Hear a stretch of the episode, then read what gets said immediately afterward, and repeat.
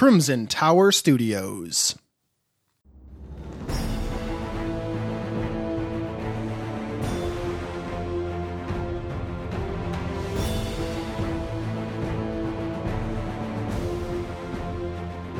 Welcome to the Old World Podcast, the unofficial podcast for Warhammer Fantasy Roleplay and the original podcast to bring you both discussion and actual play in 4th edition.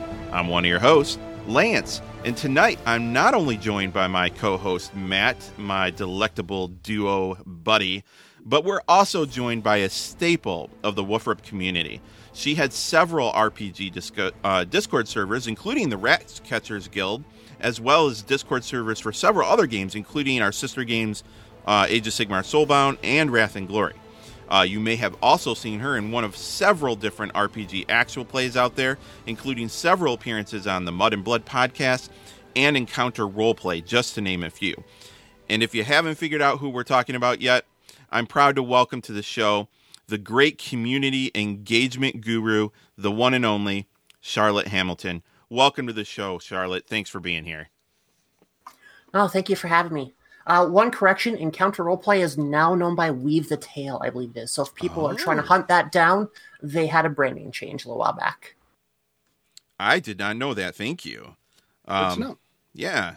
So and actually, and if and if you really want to see Charlotte doing some actual play um, for Woofrup, she actually did a game with like the the produ- producer and and the Cubicle Seven, uh, Dom and and Podrick and, and the whole gang there. Um, you can go to Cubicle Seven's website and check that out. Um, I think uh, you did one of the adventures that TS wrote. I think.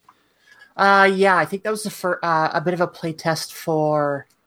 You're on a dock and there's chaos people and. Um, sounds good already. It really yeah. narrows it down, right? Yeah, no, I, it's I think it's one of the ones from Ubersreik too. Um, I can't remember Trouble Brewing maybe. Um, but uh, anyway, it's on Cubicle 7's website. We'll include a link in the show notes for y'all so you can go check it out. Um, but it's it's good times for sure. All right, Charlotte. Well, we're sure most of our listeners know who you are. Why don't you take a minute to tell us about yourself, tell us your involvement in the Warhammer community, um, and things of that nature? Got to figure out where to start with this one because we're going back a few years now. Um, it seems like forever since the uh, not reboot, but uh, the new edition of Warhammer Fantasy Roleplay uh, was first announced. I guess we're pushing three and a half years now. Since the announcement, probably like four and a half at this point. Four, yeah, yeah. I guess after between announcement and release, I think there was a year in between. Yeah, yeah. Um, and then it was uh, shortly after the announcement that we started the Rat Catchers Guild, uh, which is a, a Discord server. Uh, and by we, I mean Liam, Matt and Liam. Uh, they're both from the Mud and Blood podcast.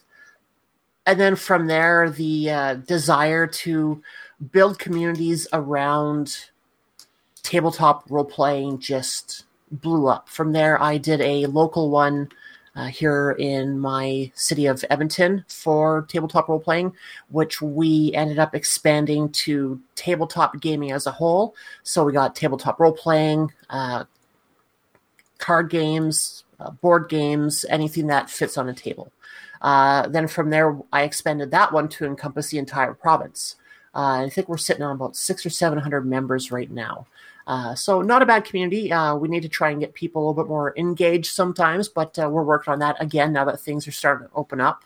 and it was from my efforts on that that I was awarded yeah, the, the 2019 Alberta Role Playing Game Award, right? Yes, that's yeah, the one. I, I was reading about that. Yeah, we haven't had a chance to uh, have anyone else win that award since then because COVID struck, and then that that uh, threw a wrench in all of our works.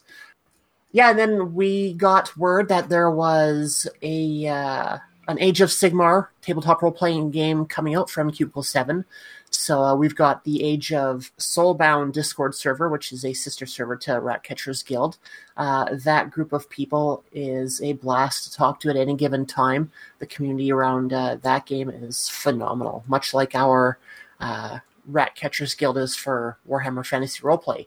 And then not too long ago, uh, well, I guess it's been about two years now. Uh, they announced they were also getting the license for the Warhammer uh, 40,000 tabletop role playing game Wrath and Glory, uh, which they ended up uh, taking over from uh, Ulisses Spiel. Uh, so now we've got games coming out from Cubicle 7 for all three lines of development, which honestly, I, I couldn't be happier. Uh, the things that they've been doing with those games over the last year or two has been phenomenal. Um, there was a bit of a a rough patch where updates were kind of few and far between for we call Warhammer Fantasy, dark, and we call that the dark times, Charlotte. yeah, yeah, we had some dark times, but looks like we are on the other side of that, and they are releasing stuff at a rate that we cannot keep up with, Yeah. which. Depending on your your outlook on that is good and bad. For somebody who likes the stuff that Cubicle Seven does and is an avid tabletop role player, it's great for me. But also, I I don't have the time to run everything. yeah, yep. So what do I run? Right? I've got plans on doing a one shot for the Rat Catchers Guild in the near future, uh, where we are going to be using our first community created module for the Foundry, which was spawned from our cook off competition that we had uh, which is still ongoing. We haven't finished it up yet, and chances are by the time that this airs, we still won't be done because things have gotten hectic and busy. Are you guys still accepting entries for it? We're we're not. We're in the uh, judging phase Okay. right now, and I've had a bit of a hard time getting time to actually make some of the recipes.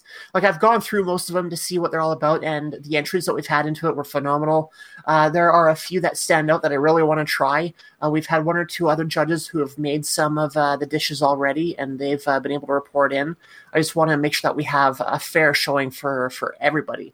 And while this isn't based upon taste, I think for this kind of competition, we would seriously be doing it a disservice by not trying some of these recipes. It's got to it's got to be it's like it's like a halfling meat pie. Like you can't not try it even if you know. It The hard part is finding the halfling meat to throw into that meat pie. That's Matt. You should. Uh, so I was looking at these the other day. I forgot that I was going to ask you about it. We should talk to Janet. I know Janet likes cooking unique, strange things. We should uh, see if she should make something next time we're together. Oh, that'd be great. Yeah. So, all right, we got to ask the question. Um, and while the correct answer is uh, Warhammer Fantasy Roleplay, uh, what is your favorite role playing game? Well, you see, as a self proclaimed tabletop role playing dilettante, I don't have a favorite because I'm always going from one to the next, whether it's Warhammer Fantasy 4th Edition, or Age of Sigmar Soulbound, or Wrath and Glory. It's always up in the air. Nice. Well, you know what? You Good heard answer. which one she said first. So Yeah. I mean, I feel like that's Well, I have to admit, so we, Charlotte, we haven't released this yet. We have a bonus episode that we're waiting to edit to get out there, but we did an actual play with Age of Sigmar, uh, the starter set, um, and we're going to put it out on our show. Um, but I think when we did we did a bonus episode where we reviewed the core rulebook for it as one of our sister games. And um, when we ended up getting it done, I had to go look this up. Um, it was uh, it was it was bonus episode number eight if you're looking at it, but we named it Age of Sigmar Fantasy Injected with Badassery, and and I feel like that's really you get done playing an Age of Sigmar game, and and I gotta say, man, it was like it was like oh man, it's so different than than Woofrup. Like you feel like you're a hero and you're taking on the world, Yeah. like so different than Woofrup. Oh, like a- absolutely. like a superhero more Yeah. so than a you know a lowly peasant Yeah.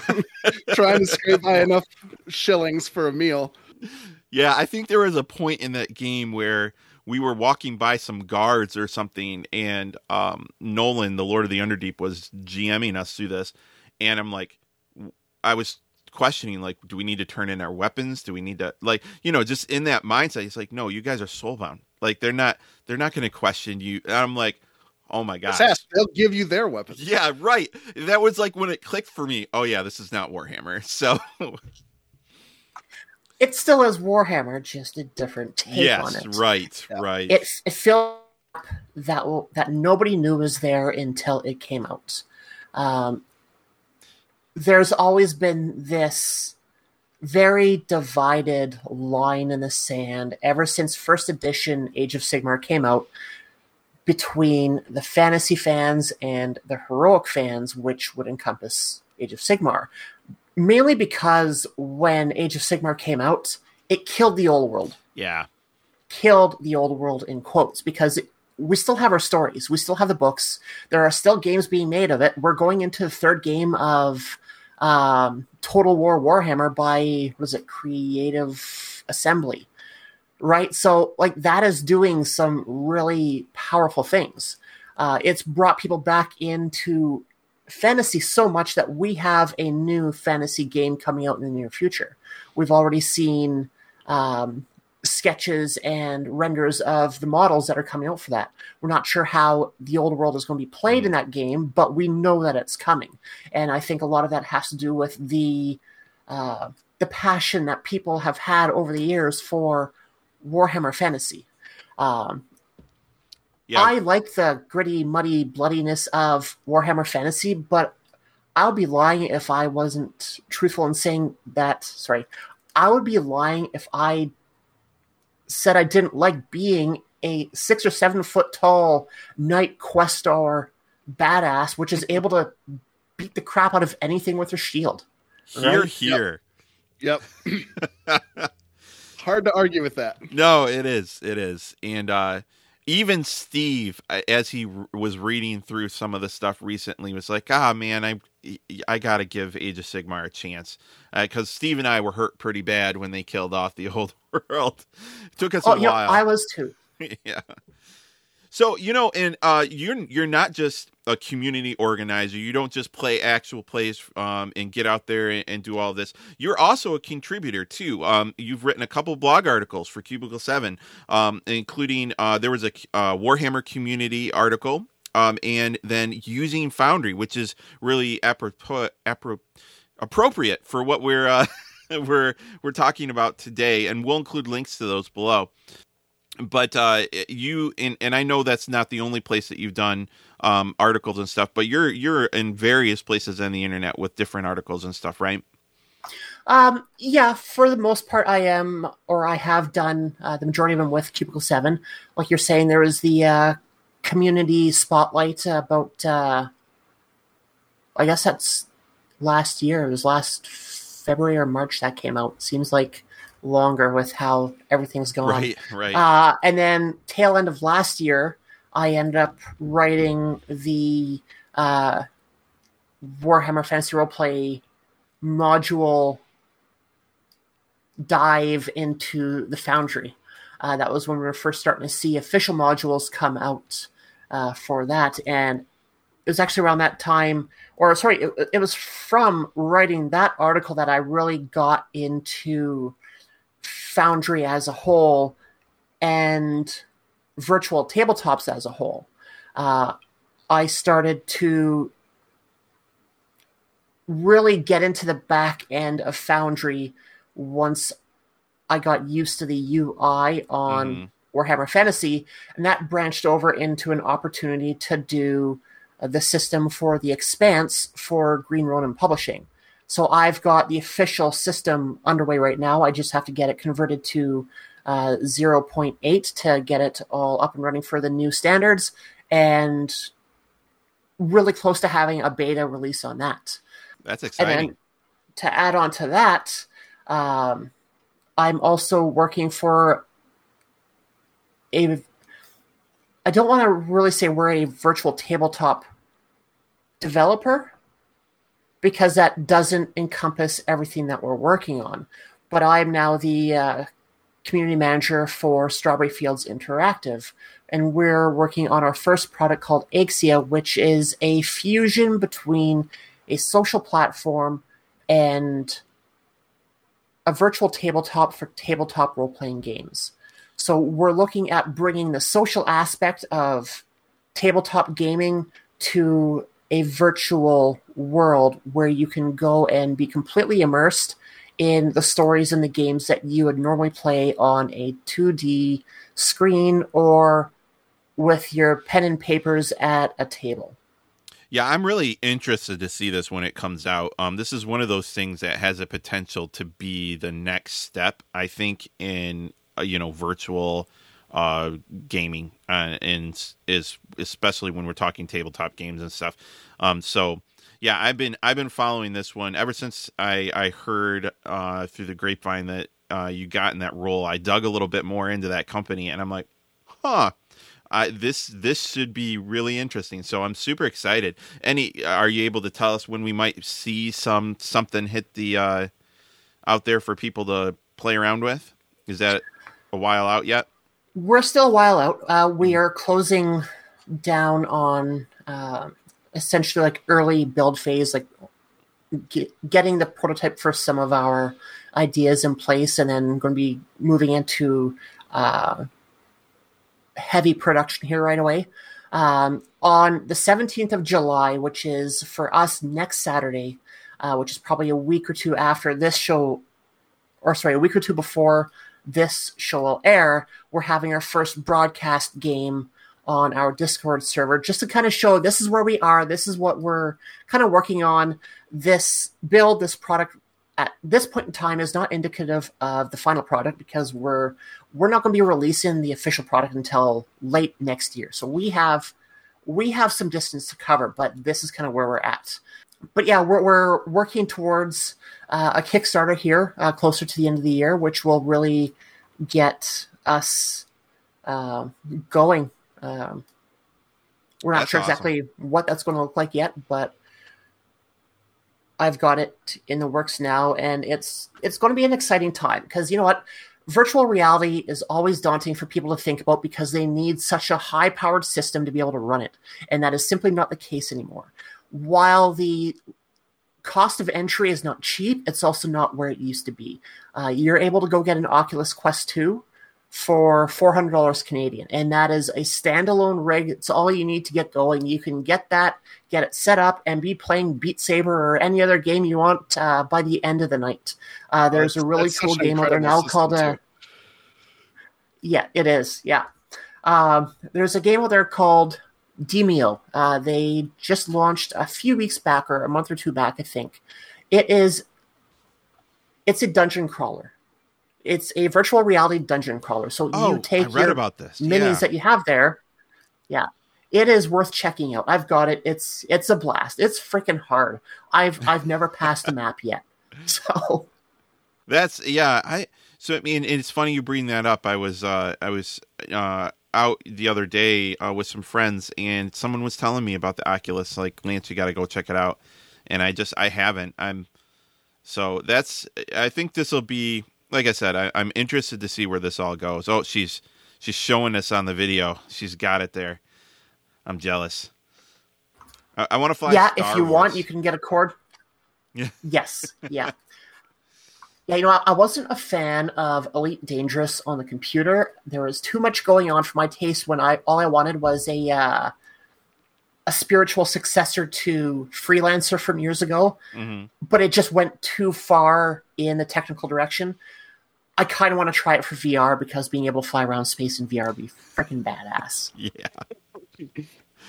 oh man. But that being said, there is a game called Battle Sister where you are a sister of battle. I haven't heard about that. Yeah. That's on VR? Yeah, that's on Oculus Quest. Okay, making note, looking into that tonight. Yeah, so like I'm I'm personally working on, or I have been working on for the last two years, my own cosplay armor of the armor of an uh, Adeptus Adepta Sororitas. So being able to put on VR glasses, look down to see your your leg armor and your gloves is kind of enough to get my desire to continue that project reinvigorated.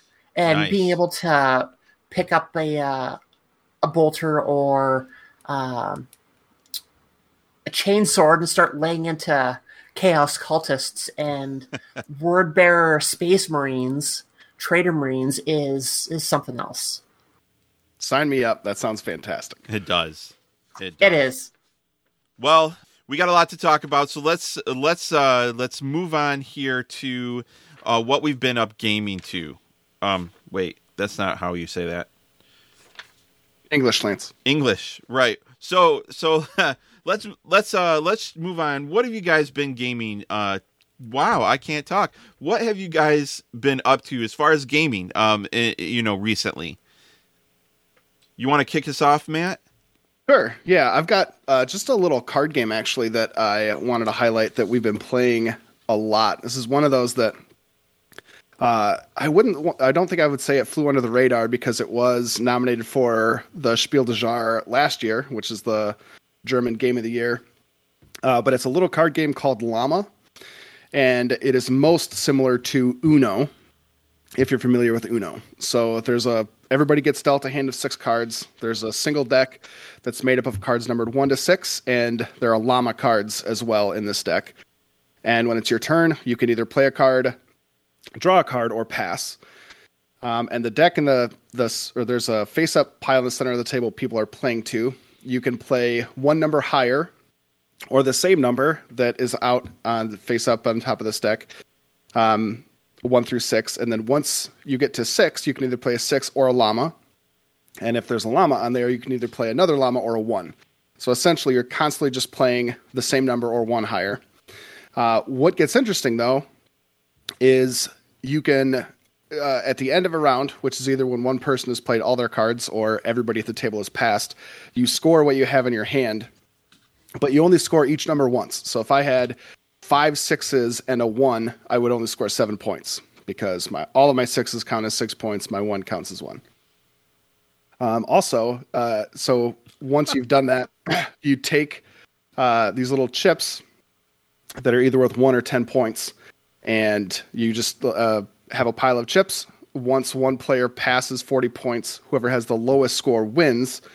Uh, but there's one other little little twist in there, and that is if you completely play all of your cards out in a round, you can put one of your chips back in the center. So you could potentially get rid of 10 points instead of taking any in round.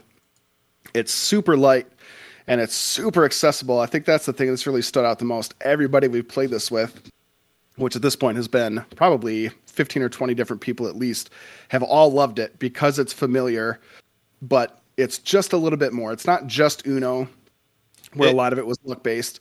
You have some decision making as to when you should pass, right? If I have four ones and two twos in my hand. That's a lot of cards, but it's only actually three points.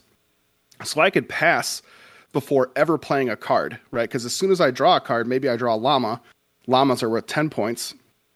And then I feel more obligated to stay in and keep playing. So it's, like I said, it's very basic. And I basically just taught all of the rules here in just a, a minute or two.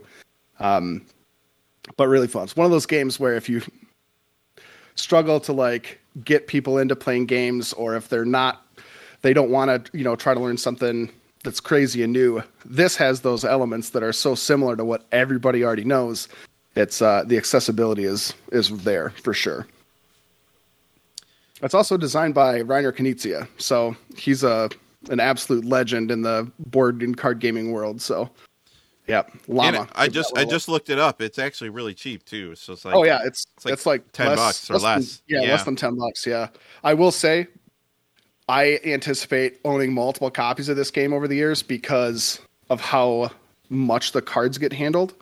Oh, so like, see, I was thinking shuffling. it was because of the resemblance on the cover to you.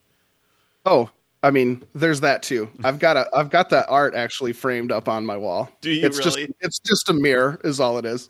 No. uh it's it's yeah, it's super good. The, um cannot recommend that one enough. Awesome. So Charlotte, what have you been up to gaming wise of late? Ah, you know, a little bit of this, a little bit of that, a little bit of everything else in between. Um, I think it was last weekend. I had a chance to play uh, Wrath and Glory with uh, Liam from uh, Blood as a uh, Patreon supporter and with a, a few other uh, supporters of theirs, and it was fun. Got to play a Imperial Guard officer using the rules from Nathan Dowdle, I think his last name is, the creator of An Abundance of Apocrypha. Uh, he is a uh, pretty big pillar of our Wrath and Glory Discord server, as well as being a regular writer and game creator for Modiphius. So he's kind of Nice. in all those roles. Yeah, he's done a really good job of homebrewing any and every class that you could ever want to play that's not official yet. That's Uh, cool. So yeah, that was, and you know, it's his work has also been rolled into I think it was Doctors of Doom, which have an app an app online to make creating a character for Wrath and Glory super simple. Like I, I'm bad for creating characters. Like it takes me forever right now because I got so much stuff on the go. Having a an online tool made it so much easier and quicker to do. And they've rolled in his uh, homebrew stuff into that program as well, so it's even easier to use uh, that stuff, that uh, that product. Um, but yeah, that was that was fun times. Uh, I think we went three four hours with that. Uh, kind of felt bad because it was the early early morning for some of the players over in Europe. Um, which is you know typical when we are dealing with online games as we as we have been uh, When Liam recently. Liam's from New New uh, Zealand, I think too, right? Yes, So he's yes. like literally opposite of us as far as well as far as Yeah. me goes. I think I go as well. Yeah, you're you're only two hour difference from us, so Yeah. I'm yeah. It's that would be difficult, but Yeah, I've uh, got another game with him tonight where we're doing our. It might be our final episode for the Valley of Blood game that we have going for Mud and Blood, oh uh, which is based upon the Warlock system, which is loosely based upon like the original Warhammer First Edition. Uh, so like it's it's a real uh, nod to OSR games, um, and we have him and Sean, who both of which I've been playing with since like our Encounter Roleplay days and the start of the Ratcatchers Guild, and then we have Simon, who I can never remember if he's in Sweden or Finland or kind of on an island between the two. Um, but we have like three different time zones spanning major sections of the world. So trying to get our times to line up has always been a bit of a struggle. Where it's 9 p.m. for me, it's like 2 or 3 p.m. the next day for Liam and Sean, and it's like 6 a.m. in the morning for Simon. yeah. And So it's the next day thing Jeez. always throws me off. Like That's yeah. like oh, we're starting recording, but for you, it's it's a different date, even though it's the same time. That's yeah, the sun is going down for me, but Yeah. now it's starting to be late afternoon, dinner time for you tomorrow. Like, right.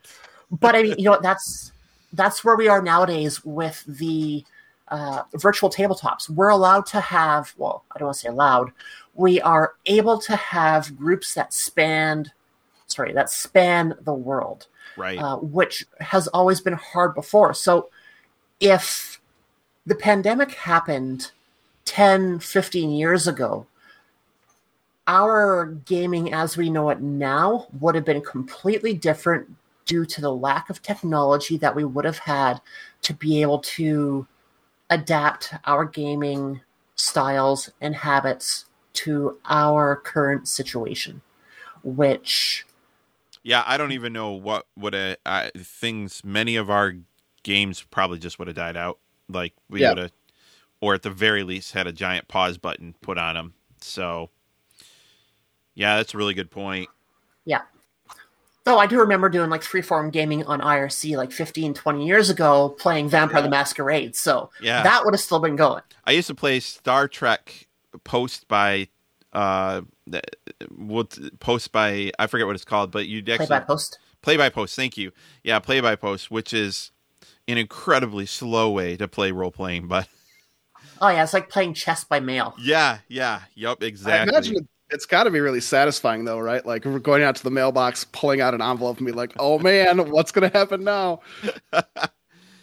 yeah it it has there are a lot of benefits um mostly surrounding that you could like craft everything perfectly as you go forth like the way you want Sure. um and then the downside was is you know if you have differing levels of engagement between different players um and or and the biggest downside is getting people to actually post um Sure. I've actually played uh, another post by or play by post for the One Ring on the Mythweavers Discord server, um, and they uh, that was a good fun game and probably the most success I ever had with one because we had a group of people that would post a minimum of once a day, and so it, it made it so we actually completed a, an encounter in less than two weeks. So I've been debating on trying to do like a play by post esque game on Foundry. Just get a server up and running, have people pop in when they can, type in the chat what they want to do. Uh, when it gets down to combat, we'll do our rolls, we'll have the maps, and then see how that goes. It could be a thing. I don't know if it would be successful, but it could be worth a try. I, if you had a GM that was constantly in checking, um, then I think it would work. Or getting a module for Ironsworn where you're able to use co op rules so there is no GM. Oh, yeah, there you go. See, you've thought about this much more than I have. All right, so um, so gaming that I've been up to, um, I have been uh, I played some Star Wars Armada with Steve. Uh, is him and I've been talking about that for a while. So um, getting our plastic ships on the table and pushing them around and rolling dice is always fun. Um, I brought a Super Star Destroyer. He didn't know I I'd bought it, so I just kind of surprised and put it on the table. It was a great feeling. I was like, all right, blow that up. So um, we had a lot of fun with that. Um, other than that, uh, just kind of prepping. Um, as I've mentioned, we played some Age of Sigmar recently, uh, which is uh, you should hear more about once that bonus episode eventually goes up. Yeah, that's about it. So, so uh, before we move on to the meat of our show and news and everything, we want to take a quick moment to thank our outstanding Patreon backers. Um, their generous donations help to make this show possible. And I gave Matt all the hard names up front. Go ahead, Matt. Oh, classic. Yeah. I'm uh, used to that. First up, we would like to thank Lassa Dalsgaard Anderson. Thank you so much for Thanks, your support. Lassa. We appreciate it. Also, Christopher Tullock. Thank you, Christopher. Your support means the world to us. Absolutely. I've uh, we've had some conversations with him over Patreon messaging. Uh, he's a cool guy. So, um, also we have Attila, and I feel like I want to just say the Hun. I know that's not true, but Attila, thank you, thank you for uh, for supporting us. Yes, thank you very much. Um, also, William Payne. Uh, William, thanks for joining and uh, supporting us as well. And to to uh, final the final one here on the list is Kenneth Dwyer. Kenneth, thank you for having an easy name for me to pronounce because I'm yes. terrible. William and Kenneth, thank you both for your support. Thank you to all of our patrons for your support. If you'd like to like to join these fine folks and help buy us a beer or some tea, hop on over to our Patreon page and support us for only a couple dollars a month. You can help us continue to bring you discussion and actual play in the grim and gritty world of Warhammer Fantasy Roleplay. And don't forget, you could throw in five bucks to join the to get access to our vault, it where we have dozens of hours at this point of bonus content, bonus actual play. There's campaign deconstruction that Lance does where he talks about our actual play campaign in depth. It's all excellent content. And after you've listened to it, you can jump off however you want to do it. Uh, but check us out at patreon.com slash old world podcast. Excellent. So let's move on to announcement and news. We have a lot to go over here. I feel like we do this every episode, especially we have a guest on. There's so much news to talk about um, lately, um, and as we mentioned before, right? It's back. It's so much different from the dark times where we didn't have a lot to talk about. Um, but it's so it's so fortunate that those times are behind. it's so true because so, now it's like we're not saying every episode. Well, hopefully we'll get the death of the Reik companion next month. we're saying, hey, we've got so much we can barely keep up with it. So it's good. It's it good is, It is. So um, to kick us off, uh, there's lots of blog articles um, out there uh, from Cubicle Seven, um, but uh, I wanted to point out Dave Allen did another excellent article for Folk and Folklore of the North. Um, the most recent one he did is a glimpse of the Nordland separatist movement. Um, this is this shows you how incredibly big of a nerd I am when it comes to Warhammer. Um, I was so excited to understand this because one of the first things I did when I went through that Middenheim uh, book when it came out is what why is Nordland subservient to Middenheim? Right? That's not the way it's supposed to be, right? But and it's one of those situations where uh, lore over the years is conflicted, but Cubicle Seven is essentially fixing it, and I'm super excited about that. This is a great article. Um, if if you want to understand the interdimensional politics of the imperial provinces in in Warhammer, this is a great article for you. Um, so anyway, be sure to check that one out. Uh, but we also got a massive production update. Yep. So let's get through this uh, pretty quick because there is a lot to go over. So, Death on the Reik Companion uh, for for Warhammer Fantasy Fourth Edition, uh, Death on the Reik Companion, Middenheim, and the Archives of the Empire Volume One. Those are all either in stores now or will be very soon. They're in that final step of uh, the shipping process. Customs can always be tricky. We know that. Uh, for the Power Behind the Throne Companion, the I'm sorry, the Power Behind the Throne and the Companion, as well as Altdorf, those are expected to be in stores in Q3. So that is are we in Q3? Oh my We goodness. are. I know. Gosh. Like it's always like, oh man, that's that's Q3. That's forever. Except we're we're already 10 days into it. So that's I want to point. I want to point out. So that means that we are in the quarter that we are expecting Archives two and the Imperial Zoo. So I'm just saying. I'm just saying. I think we had a we had a conversation on Twitter with uh with with an old worlder who was um I forget exactly how it started, but one of the the things I posted was, can you what is the uh, ogre equivalent of a badger rider? And it just sounds terrifying. I hope we get something like that. Um, very nice. Yeah. Yep. One one other one I definitely want to mention is a PDF that is out now, and that is the Cluster Eye Tribe, which is a deep dive into a tribe of goblins. Uh, in this PDF, features a new template for advancing creatures into roles like soldiers, skirmishers, scouts, shaman, warlords. It is a really interesting Yeah. PDF and really cool if you're going to feature um, any of those, you know, like the uh, greenskins in your your uh, your storyline. That's Charlotte. I I don't know. Did you happen to have pick this one up yet? The Cluster i Tribe. Um, I'm not sure if I have or not yet. Um, It's if you. I I don't. Do you GM? I I guess I don't know this, and I feel like I should. Have you? Do you GM a game currently of Wolfrip? I know you've played in several. uh, no, uh, the only thing I got planned for uh, Warhammer Fantasy Roleplay as of uh, this point is the one shot that I got planned for the server. Um, Okay. and I've never actually GM'd a campaign of Warhammer Fantasy Roleplay. I try to get one going uh, with uh, some friends here, but that didn't pan out. I I don't get campaigns going too often. I am my purpose in life is to get as many people into these kind of games as possible while stealing them from Dungeons and Dragons.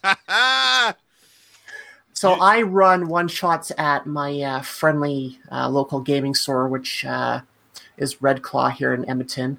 I've run Warhammer Fantasy Roleplay there. Which one did I run? It was Night of Blood.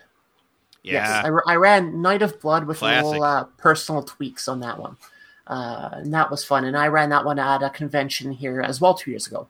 Um, that is where my gaming interests lie is the one snappy game or even stretching out to two or three sessions but never a full-blown long campaign because i get so much stuff going on that it's hard to commit my time to a single day once a week for the next two years.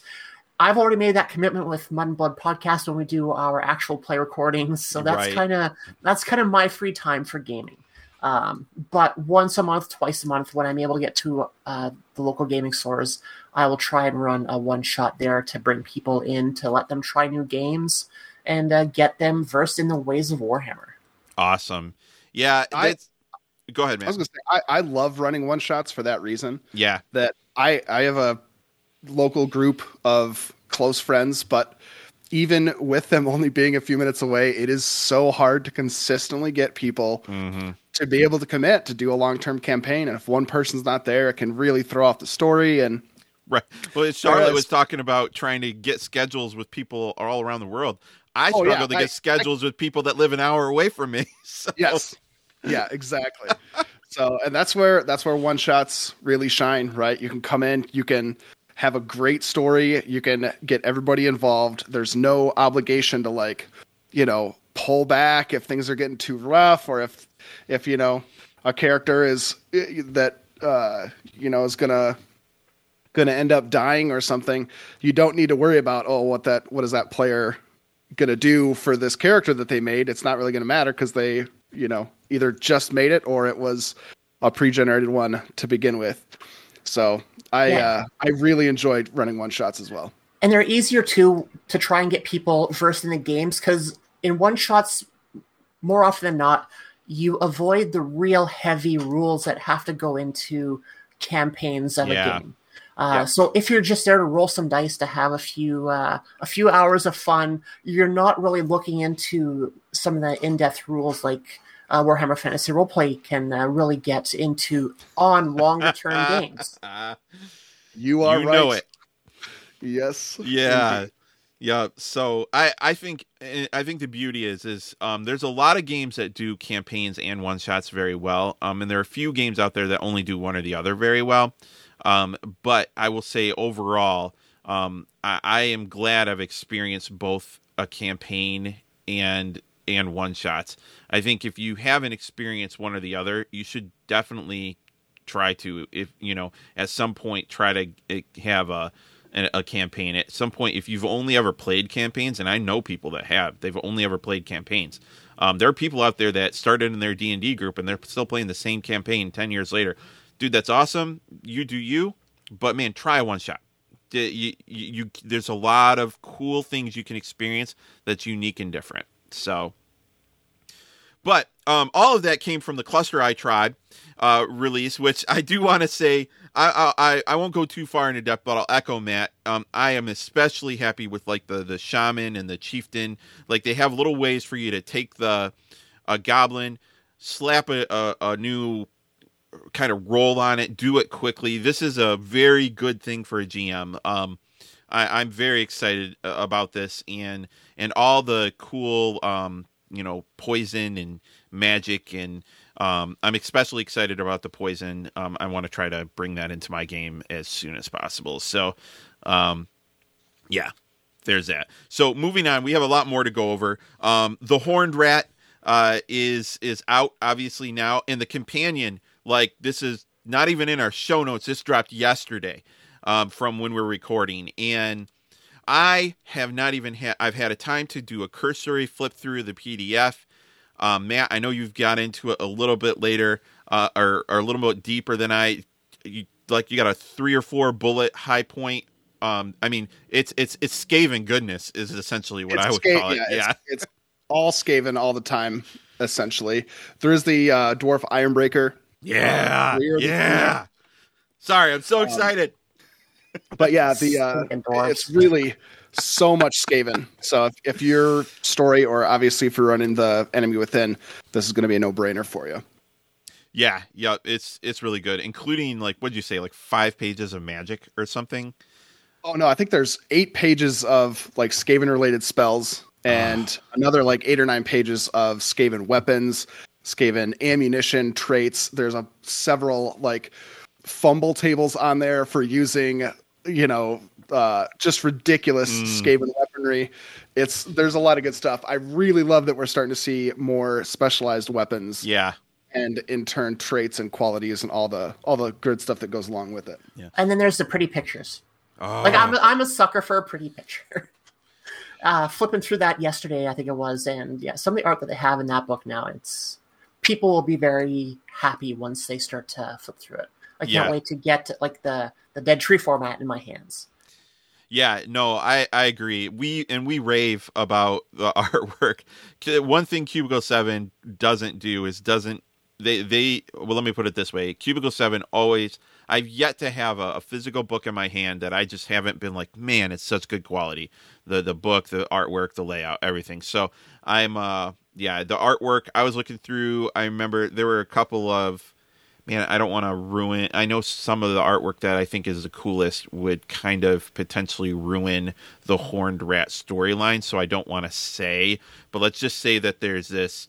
No, I can't. I can't. There's there's this big Skaveny contraption, and it's it's really awesome. That's all I'll say. So one thing one thing I'd like to say, and this is something that that Cubicle Seven does a lot, is when they have multiple different aspects of one thing, right? Like different, in this case, different Skaven clans. The artwork is very consistent. Yeah.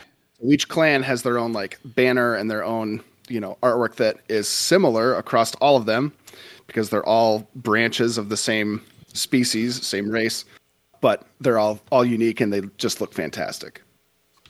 Yeah, for sure. So remember we were talking about Q3 so Q3, we have Empire in Ruins, Empire in Ruin Companions, Archives of the Empire, Imperial Zoo, all coming in Q3.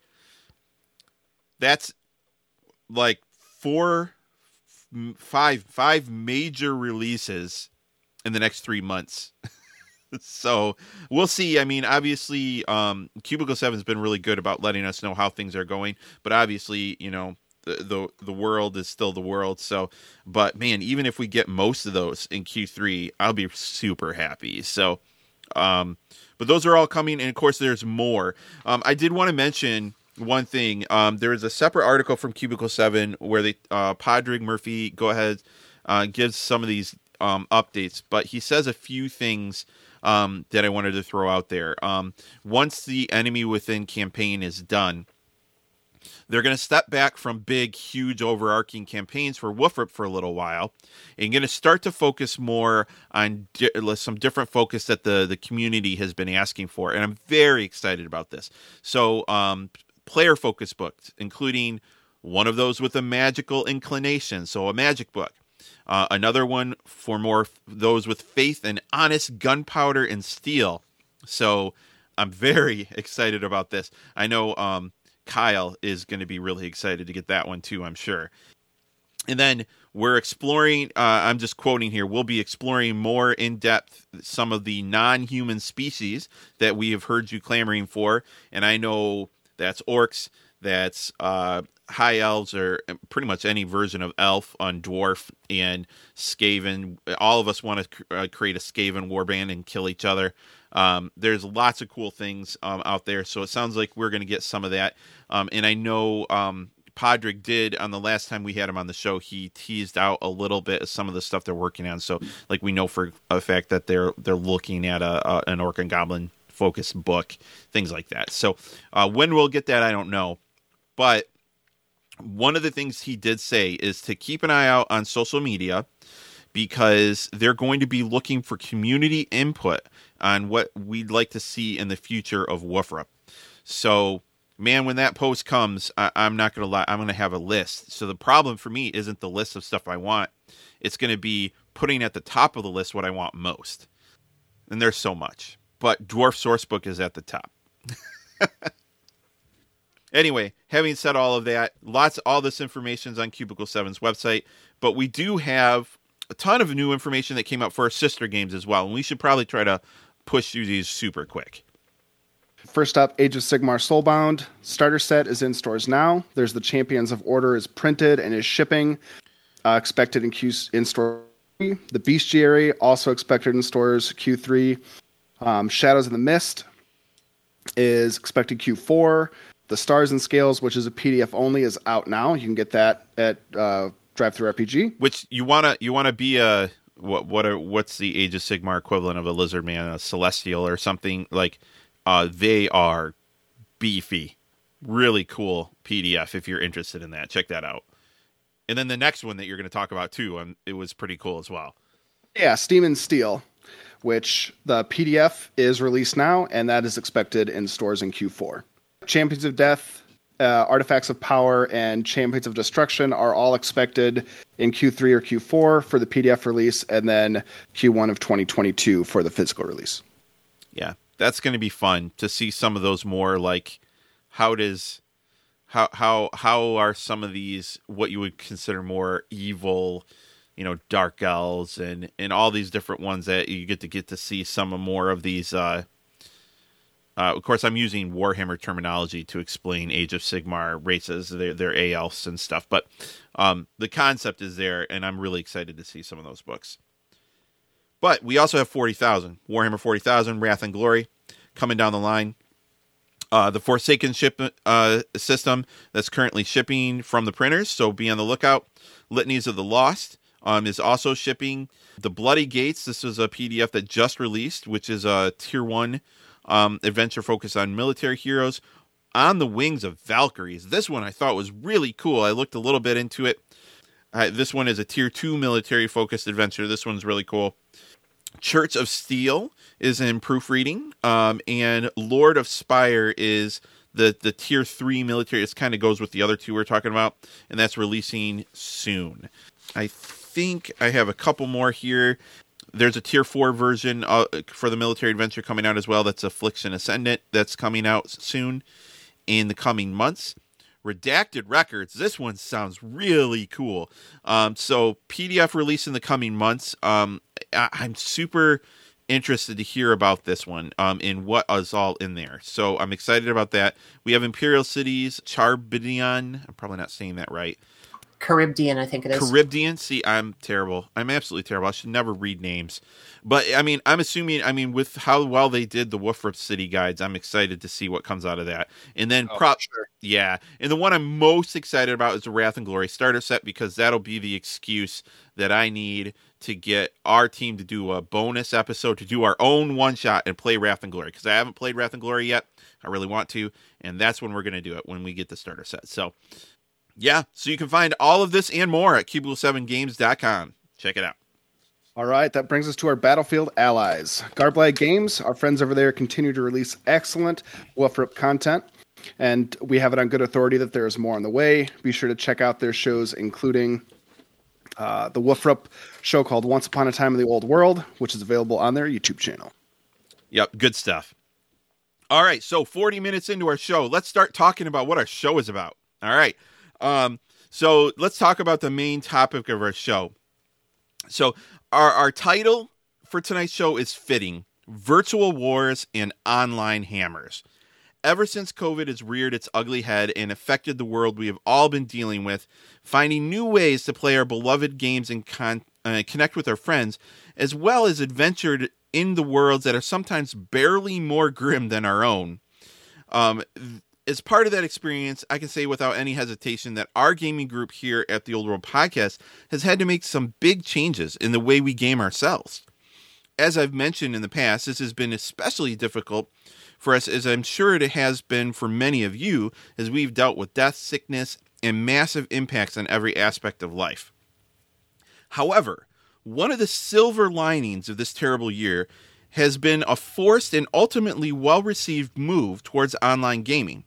And honestly, we wanted to do an episode on this for quite a while, but the reality was that our gaming group preferred to play in person, and we made huge sacrifices in time and gas money t- just to do that. In a nutshell, we had to learn how to online game right along with many of you. Um, so, Old Worlders, tonight's show is about talking about lessons learned, horizons expanded, and new ways to enjoy our hobby. As we plan to talk about online gaming and both its benefits and its challenges, we plan to talk about online gaming in general, what options and tools you have for online gaming, and what are some of the benefits and challenges, like I said, for each one. We're going to also do a high level review of the two most prominent virtual tabletops for Woofrup, which is Roll20 and Foundry, as well as giving you many tips, tricks, and ideas that we've come across that might help you in your own online games. However, we don't plan to do this alone. We've been talking about having Charlotte on our show for over a year now, as we've been taking the time to try to experience as much of the online gaming scene as we can. It's fitting that someone who has been such a massive positive presence online for the Woofrup community joins us, and her experience in multiple multimedia media will be a huge Wow. help in our discussion. See what I did there? But yeah, Say that five times fast. yeah, right. So, Old Worlders, join us as we prepare to fight our virtual wars and heft our online hammers as we dive into Woofrup Gaming Online on tonight's show of the Old World Podcast.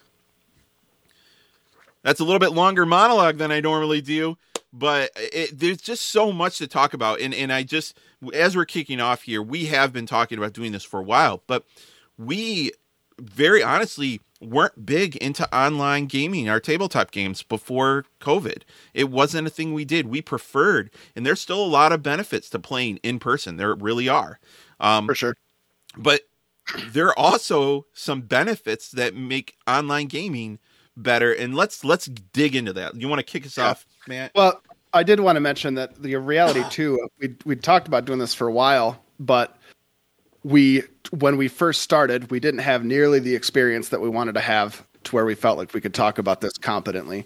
We also, you know, once we got to the point where we were ready, then Cubicle 7 announced they were releasing official content for both Roll20 and Foundry. So it took us a little bit to get to it, but we're here now, and I think we're in a good position to to make some good points about it. So, in talking about online gaming, there are a lot of different ways that we can connect virtually and game virtually. One of them is simply text based uh, gaming, which is either instant messaging of some sort, IM. Uh, we just talked previously about using IRC channels. I mean, that takes me back. Yeah, play play by Dec- post. Literal, yeah, literal decades. Yeah, and I uh-huh. I wasn't into playing role playing games back when I first got on like IRC chat channels, but as soon as it was said, immediately it just took me back and like, boy, how how great would that have been? That really even even today, that's such a, a satisfying way of doing it. And Lance, I know uh, for Janet and I, we didn't get into we had never played a role playing game before uh, you introduced Star Wars to us years ago, right? Like 2000, what, 13, 14, somewhere in there.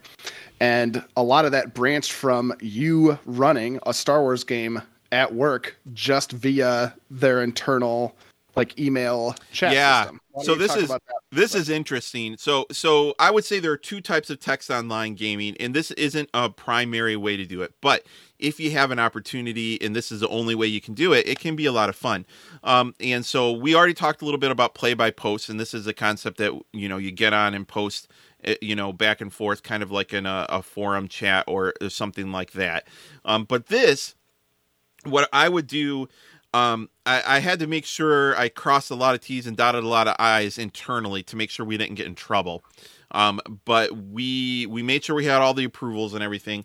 And what we would do is we worked in a call center, but sometimes on super slow days between calls, we had this ongoing IM chat where we literally played we we and then when someone had to roll dice they would literally come over to my desk and roll some dice real quick because uh they you know if they didn't have their own dice because uh fantasy flight has their own custom dice for the star wars system. And i mean we literally had an ex, you know a, a combats um i would post pictures i would send everyone an email of like a layout of the map and we would do it via chat. And i mean it, it was slow but it was fun and we all still remember the day you know that that one of our players spaced one of the npcs um, and didn't tell anyone else. And you know it was just it's it's it's a lot of fun. So you can do it um, but there are some while the benefits are right that it's you know simple and easy access you don't have to teach anyone there are a lot of downsides too. Yeah. Well the other benefits being most or all of these different messaging resources are free. So right. there's no cost. There's no, you know, I I can speak from our experience with Foundry and Roll Twenty that most times that we get onto game on there, we'll have a good like 10, 15 minutes, hopefully, or if not longer, where we're working through technical difficulties or oh, yeah. how do I, uh, you know, is it calculating my advantage when I roll this, or is it doing this or that? Uh, whereas if you're doing it just via text space, uh, you're not going to have any of that. I feel like this form of gaming virtually puts way more pressure and uh, requirements on the GM to know their stuff. Charlotte, what what about? Have you had an opportunity? Um, I, am assuming in in your experience, have you had any text only Um, I think you were mentioning some play by post that you were involved in, right? Well, it was the IRC stuff like back in 2001. So, yeah, 20 years ago. That's. oh, come on. It's that. Is it? Oh my gosh, it is that long ago. Yep. Uh, I'm getting old. Yeah. yeah, but aside from that, uh, nothing. Oh, no, you know what? That's a lie. Yeah, I think we tried to start one uh, between a few people in the early ages of the Ratcatchers Guild. Matt was running, or we attempted to run a uh, Tillian game. I remember them recruiting for that actually. Yeah, yeah, there's a few of us. It didn't go far for one reason or another. I think just time constraints and whatnot because we both started getting busy around that time. But yeah, I think that's been the only other time that I've really got into text based. Yeah. And there are resources out there. Um, this can be ideal if you if you have like 30 minute sections of time where you can try to play and that's it. This might be your only option um, to do something like that. And um, and I know like uh, Mythweavers is a Discord server, um, and there are a lot of different Discord servers you can just Google and find where they do this sort of thing. Discord's a nice, easy place um, to to communicate about it, and they might have separate like actual forums for different pieces on this. But anyway, um, there are resources out there for this, but that is probably the simplest, lowest tech way to do online gaming. So the next step is to do audio, right? And I mean, this can be as simple as getting on your cell phone. I've literally done this. I've done character creation on my cell phone before. Just have a book in front of me, they have a book in front of them. I do character creation. I've actually recorded a one-on-one episodes via cell phone before. Um, not for this podcast, but for other things. Um, and this can be Skype. This can be Discord. Discord and Skype are the two that I immediately think of when I think, all right, let's let's play a game. We're just all getting together and we're doing it via audio. You don't have to have video. Um, there are a lot of other like you know systems that you can do. Whether I mean, back in the day, it was expensive to have like three way calling, right? Now that's not the case anymore. Um, most services I can add four or five people on the same phone call and it doesn't cost me anything at all. You know, it's just part of my plan. So those are options for you. So it's it's cheap. Um, no learning curve usually. Um, at most, you have to get someone access to like Skype if there could be some technical issues there. Um, what about you guys? Do you had any experience in audio only games? I don't think so. For the most part, outside of what we do with the Old World podcast, I want to say all of my role playing experience has been in person. And I think a lot of that is because I, I guess I was really more of a late bloomer when it came to getting into role playing games to where these services like Roll20 and like Foundry were already available when, you know, we were wanted to play, but the world didn't allow it for whatever reason. Right. I think back in the, I think it was the first real actual play on Mud and Blood where we played Coriolis. That was all audio based.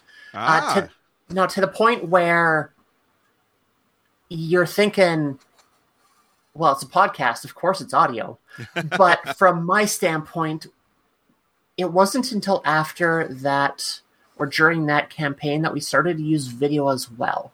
Because uh, one of the one of the drawbacks of audio only if you're playing with a group of people is the tendency to trip over each other when you want to start talking. Yes. And as a Canadian, I am polite and I like to have it so that everyone has their time to to speak and not stumble and then we get into the awkward you go no you go no you go um, i like to be able to see the faces of the people that i'm playing with and talking with so I know when they want to say something. Like there's been times in previous games where I've raised my hand and I've waited a good one minute until the other person is done to be able to go after them.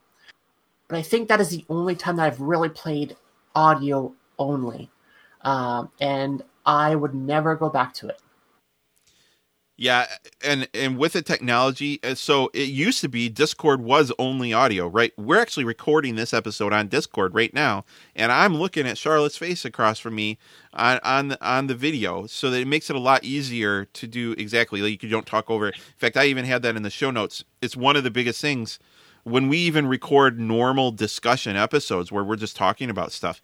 It's easy to talk over each other. It's so much easier to be able to see see facial cues things like that. It's you're more engaged. Um, yeah, and so like let's move on. Let's talk about that. Let's talk about audio video options, right? So we already mentioned Discord is, is one of them because now they have a video option. Um, but Yep. there's a lot more. For sure, yeah. Slack, Skype, Zoom, Ventrilo. Ventrilo, I haven't heard of that one in a while. Yeah. Ah, so- yep. I was gonna say Zoom is one that really I, I I don't even know if I'd heard of Zoom prior to you know To COVID? last, last March. Yeah. Yeah. And I all had of it. my kids' school stuff was like, you got to be on Zoom. You got to be on Zoom. Um, but having the video aspect of it is huge because you can get those little cues, like you said, Charlotte. Being able to like put your put one finger up to the camera so that people know that you have something that you want to interject with is super helpful.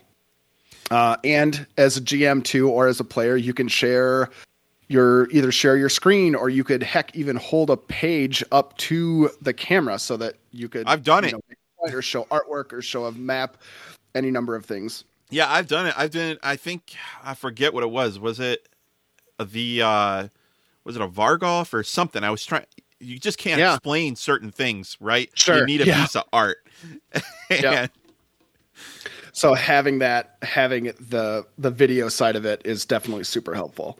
And I mean, nowadays it's uh, every computer is going to have a built-in, you know, webcam of some sort. So the access to it is uh, is there for sure. Even cell phones. I mean, you can you could jump Yeah. into a Discord server and and share your your video from that as well.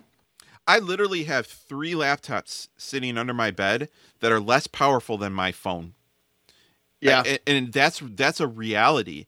Um, not everyone has a powerful computer, but most people have a phone that will handle these things just fine. no, yeah, no problem with Yep. probably fewer technical difficulties. Yes. easier to use. Like I I could fill up my garage with old devices I have that are less powerful than my cell phone. It's Yeah. ridiculous. It's kind of sad. Oh, But we did we actually had an experience with this recently. This is when uh, our the Lord of the Underdeep Nolan ran us through the Age of Sigmar beginner game or starter set, and we did it. Um, it was on roll twenty, but we didn't. Was it roll twenty or was it Discord? I'm trying to remember. no, now. it was roll 20. It was roll 20, but we didn't utilize it for like anything really other than just using the the audio and video from it. Yeah, I think that's an important piece to mention. So we're going to talk a little bit about virtual tabletops in a second here, but virtual tabletops are also easy to access as well. And like Roll Twenty, you just create an account, you log in, it doesn't cost you anything, and your audio and video is already set up, right? Yep. And so it can be a simple way if you don't want to mess with Discord or you know you know Skype or something, and and you already hit, somebody already knows how to use it, you can just access it. It's an easy way. I think he put like uh, the cover of Age of Sigmar uh, on the background, and that's just what we saw the whole time. But we Yeah. could see everybody's faces on the video, and we all it just it's a different way that you can handle all of it, and it worked out just well. Yeah, that's more of like a hybrid way of doing it, where we have the audio and video, and we we could potentially do some die rolls that are calculated for you on the screen, but Right. without having. Yeah, and I think know, it literally in that game I was rolling real dice, even though I had a die roller right in front of me. Right, it, it it still works out. Um, so the downsides of of this audio video are really, I think, just the fact that there's something just one tiny step more that gives you so much more. Right, there's no Yeah. tabletop. There's no the virtual tabletop, the whole name of what we're going to talk about next is missing from just the audio video option. And that's the biggest downside I see. For So- sure. So let's move on to virtual tabletops. The whole reason you all are here listening anyway, and that is so. First off, I, I just want to. A, a virtual tabletop is a online um, uh, tool that you can access to show a screen, which is, and it's literally what it is a virtual tabletop, right? So you can put down a map.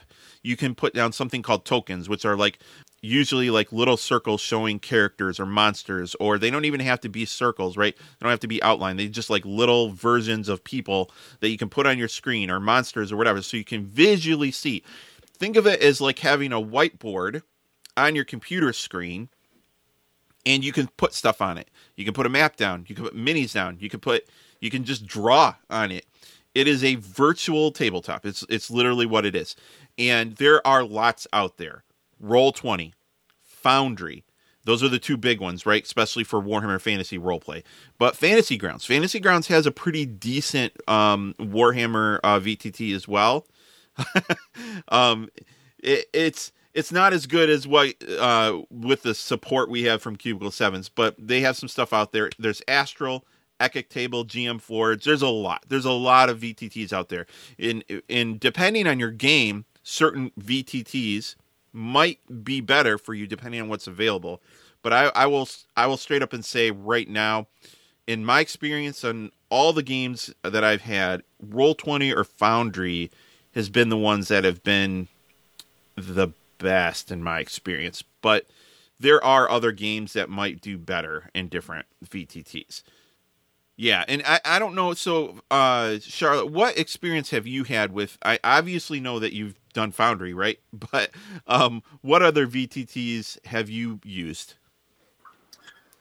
Yes, I think the most experience I have now is with Foundry, but I've used Fantasy Grounds, I've used Roll Twenty. Um, I'm sure there's probably one or two other ones that I poked around with, but so you, I saw you make a face when we said when we said uh, Fantasy Grounds. What's your experience there? Due to some of the work I do on the side, I always have to try and be mm, polite okay. when it comes to talking about specific options for playing because I have a tendency to hurt people's feelings. Oh no.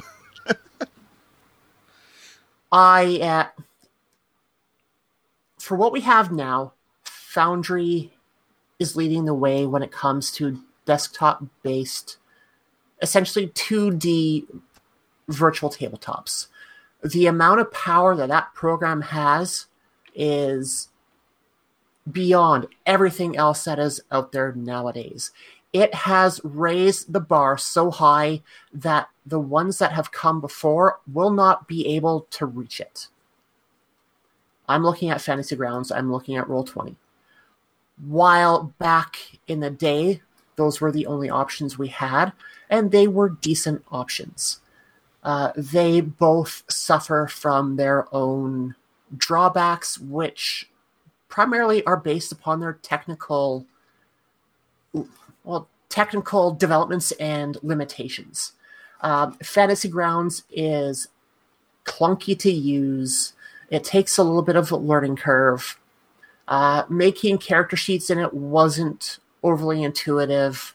Um, I had I used Fantasy Grounds on my Conan uh, campaign that I oh. played a, as a roller, and we tried to use the sheets, but it took a lot to get the sheets going in there. Uh, and then there's like modules you can buy. Uh, so as a roller, Fantasy Grounds was great, and that's what I used it for. Um, Roll Twenty, I've had less experience with, but I've also tried to do sheet development on it. Uh, it is entirely web based, which is great, whereas Fantasy Grounds is app based, and now they have a Unity platform for it. So you have to download the product to be able to use fantasy grounds. So that could be a limitation for some. Roll 20 is different in the sense that it's all web based. There is no application, it's all done on a web page, which has limitations of its own. Um, it was frustrating for me to try and get a character sheet made on that, even though I do know uh, some, like, I have decent skills in HTML, CSS, and, and JavaScript, but that one was a bit hard. Uh, there, I personally find Roll Twenty to be less advanced when it comes to features than what the Foundry is. Well, let's let's get into that um a a little more in depth um because we're going to talk about the the actual Woofrup experience on those. Um, so, but before we do that, I do want to talk about from an overall perspective. What you're pointing out is is that not every virtual tabletop is created equally, um, and there are some ups and downsides. But like from an overall perspective, um, one thing I will say is that depending on how far down the rabbit hole, how many options, and, and I want to be I want to be clear, you can get some pretty intense abilities to do some cool stuff in these VTTs. So how about background music? How about background music that cues whenever you move your players from one map to the next or that you have a playlist ready to go? How about lighting, dynamic lighting? How about when you move your character around on the map, depending on where you are, it affects what you can see in the map? How about different colors of lighting and different strengths? How about flickering, you know, torches and things like that? All of this is possible in a VTT. It's a, it's about how much work you want to put into it and learning the system. Um, these are all advantages. So all of that can also be a bit of a downside because I, I'll be the first to admit, right? Um, the learning curve is a lot bigger to do all of this stuff than it is just to get on Skype and play a game, right? And roll dice in front of you, you know, and and do the honor system. But there is so much you can do, and as as you learn and become more experienced with whatever VTT that you're using, you will realize that the benefits can be huge. Um, so for as a Warhammer GM, like I I can tell you right now, I don't want to run a big battle with miniatures on a table in front of me anymore. I want Foundry or Roll Twenty to to track all of the advantage and to to tell me all of the rules that I'm not remembering for for all of that. And it's a huge advantage. And these VTTs can do that if you have the right modules and stuff installed for the different games you're playing. So, just from an overall perspective, the advantages are it can do a lot more. Um, you can actually it can do a lot of the tracking for you, keep you rules at your fingertips. Um, heck, Foundry even lets you click on a rule, like you roll Yep. a dice and there's something effect, you just click on it to read it. Yeah, that was one thing I was going to mention that the uh, it basically condenses or or is able to show you a majority of the core book in a sense by like being able to click on a talent, click on a trait, things that are really easy to miss when you're playing on an actual table surface. It keeps track of for you. And I specifically remember when we first started getting into these, you called me and you were like, Matt, I need you to get on Foundry. I need to, to show you some of this stuff because it was things that I hadn't even considered would be an option. Things I- like moving your character, like Mhm. from where you're standing now, you can only see down this hall, but you move it one, you know, one uh, square closer, and now you can see down both ways. And the guy over here, you can see a little bit into this room, and it's all thematic to what you would actually experience. Do you want to know what I was like- most excited to show you when I made that call? Is the rain. You can there's like a an option to click on a map to make it rain in Foundry or make it snow, and it just adds so much to the atmosphere. Yeah. Well, the nice thing too is if you call someone up say, "Hey, hop on Foundry quickly," all that you have to do is send them a link. They click on it, and for the player's side of things, it's all web based. So Right. you just go onto your browser, click that button, and you're done. You're into the game. Yep. Yep. s- same thing for for most of them. Roll twenty two. You can just send a link. It's Yeah. easy. The, eh, there's a little more work on the GM side, and if you have a GM that's Right. willing to do it, it will pay off for everybody. Players, I want to, and that's a good point you brought up, Charlotte. It's not players don't necessarily. It's kind of like knowing the role playing game, right? Like you have a basic understanding of rules. As long as your GM knows what's going on, you're good to go. You can learn as you play, right? Um, same thing with a VTT. As long as the person running the VTT has a basic understanding of what's going on, nobody else really needs to know. They'll learn as they go. And Matt, I think I cut you off. You you, you were going to say something?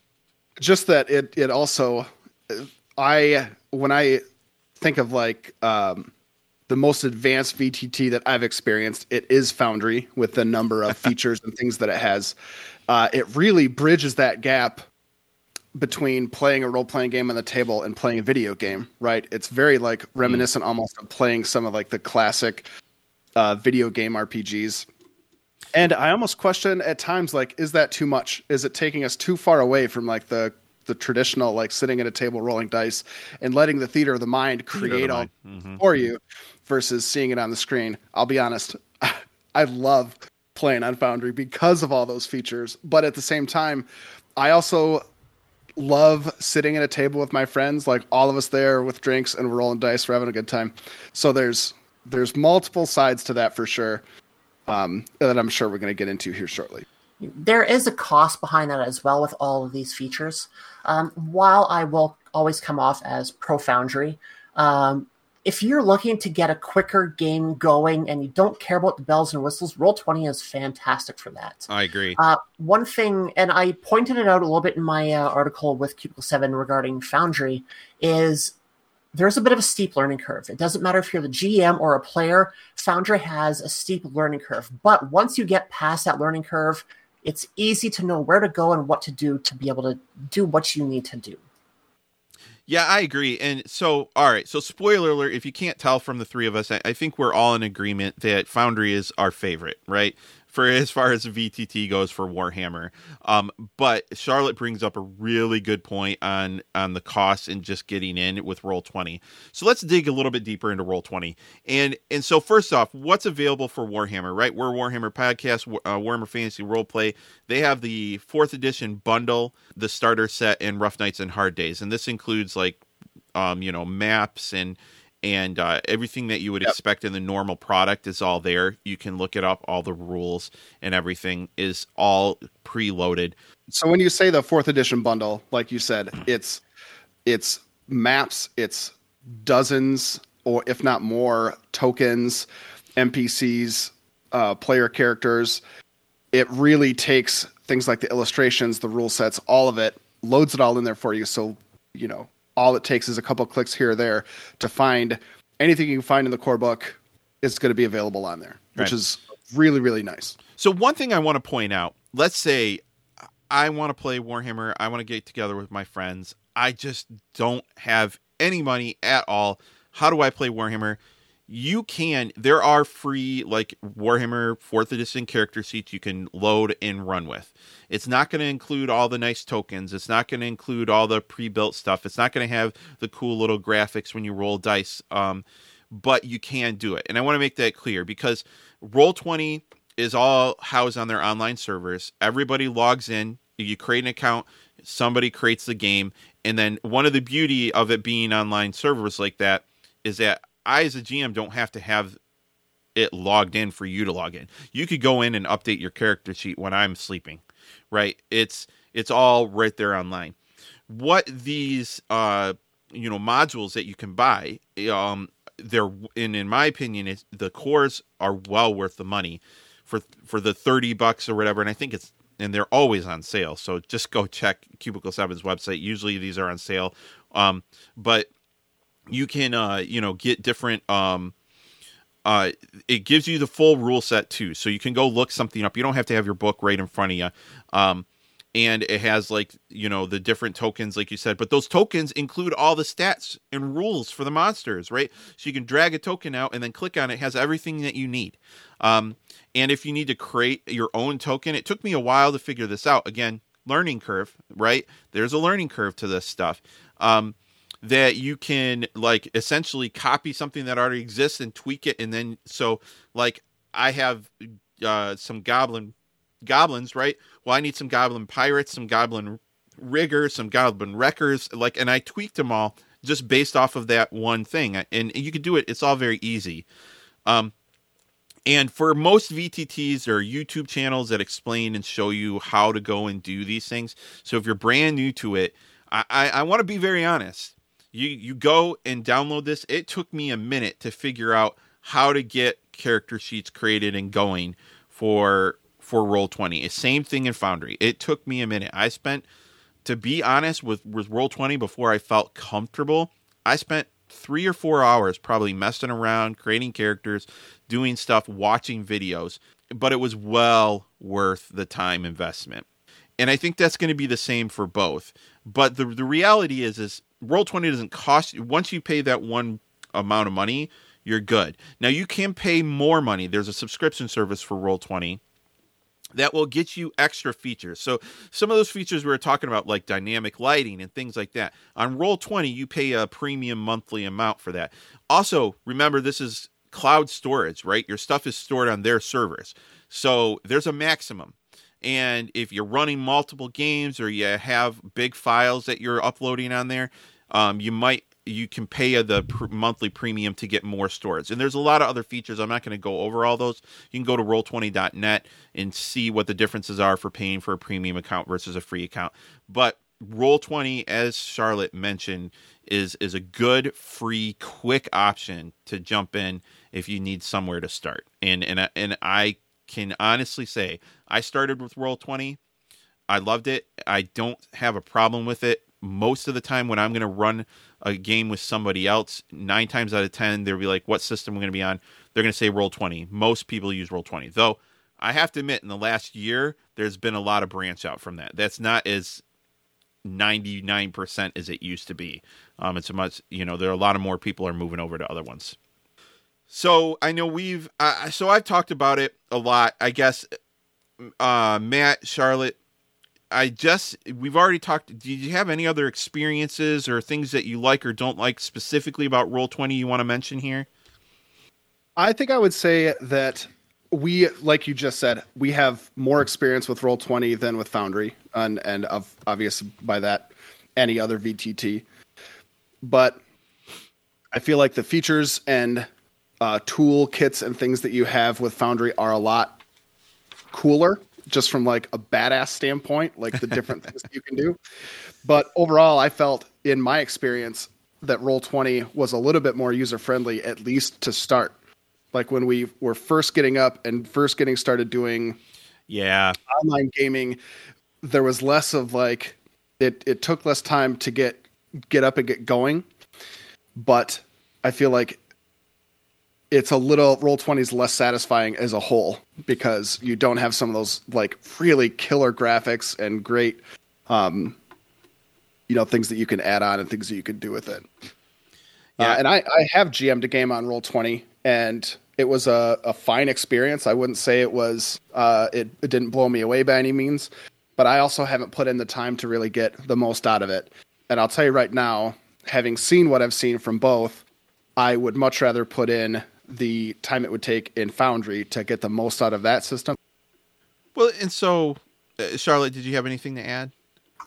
No, I don't think so. I think I kind of covered off a lot of my issues and concerns with it. One thing about both of them, though, even though they do have steep learning curves, the communities surrounding both products are phenomenal. If you have questions, there are Discord servers, there are groups that will be more than happy to answer your questions. Roll20 has an extensive uh, database on their website for their wiki to try and learn what you need to do. Yes. Uh, the Foundry does as well, but the Foundry's is a little bit more higher level at this point and uh, goes at it from a little bit more of a trying to figure out the right words to do it. It's like uh, when you're going into documentation for a library for mm. like software development, web development. It is yeah. more of the technical sense, but they're getting better with having a decent knowledge base on their website. So one thing I will say though is all right, so both of them have videos that will walk you through how to use their tools on like YouTube and stuff, but Foundries is much more in like w- watching Foundries.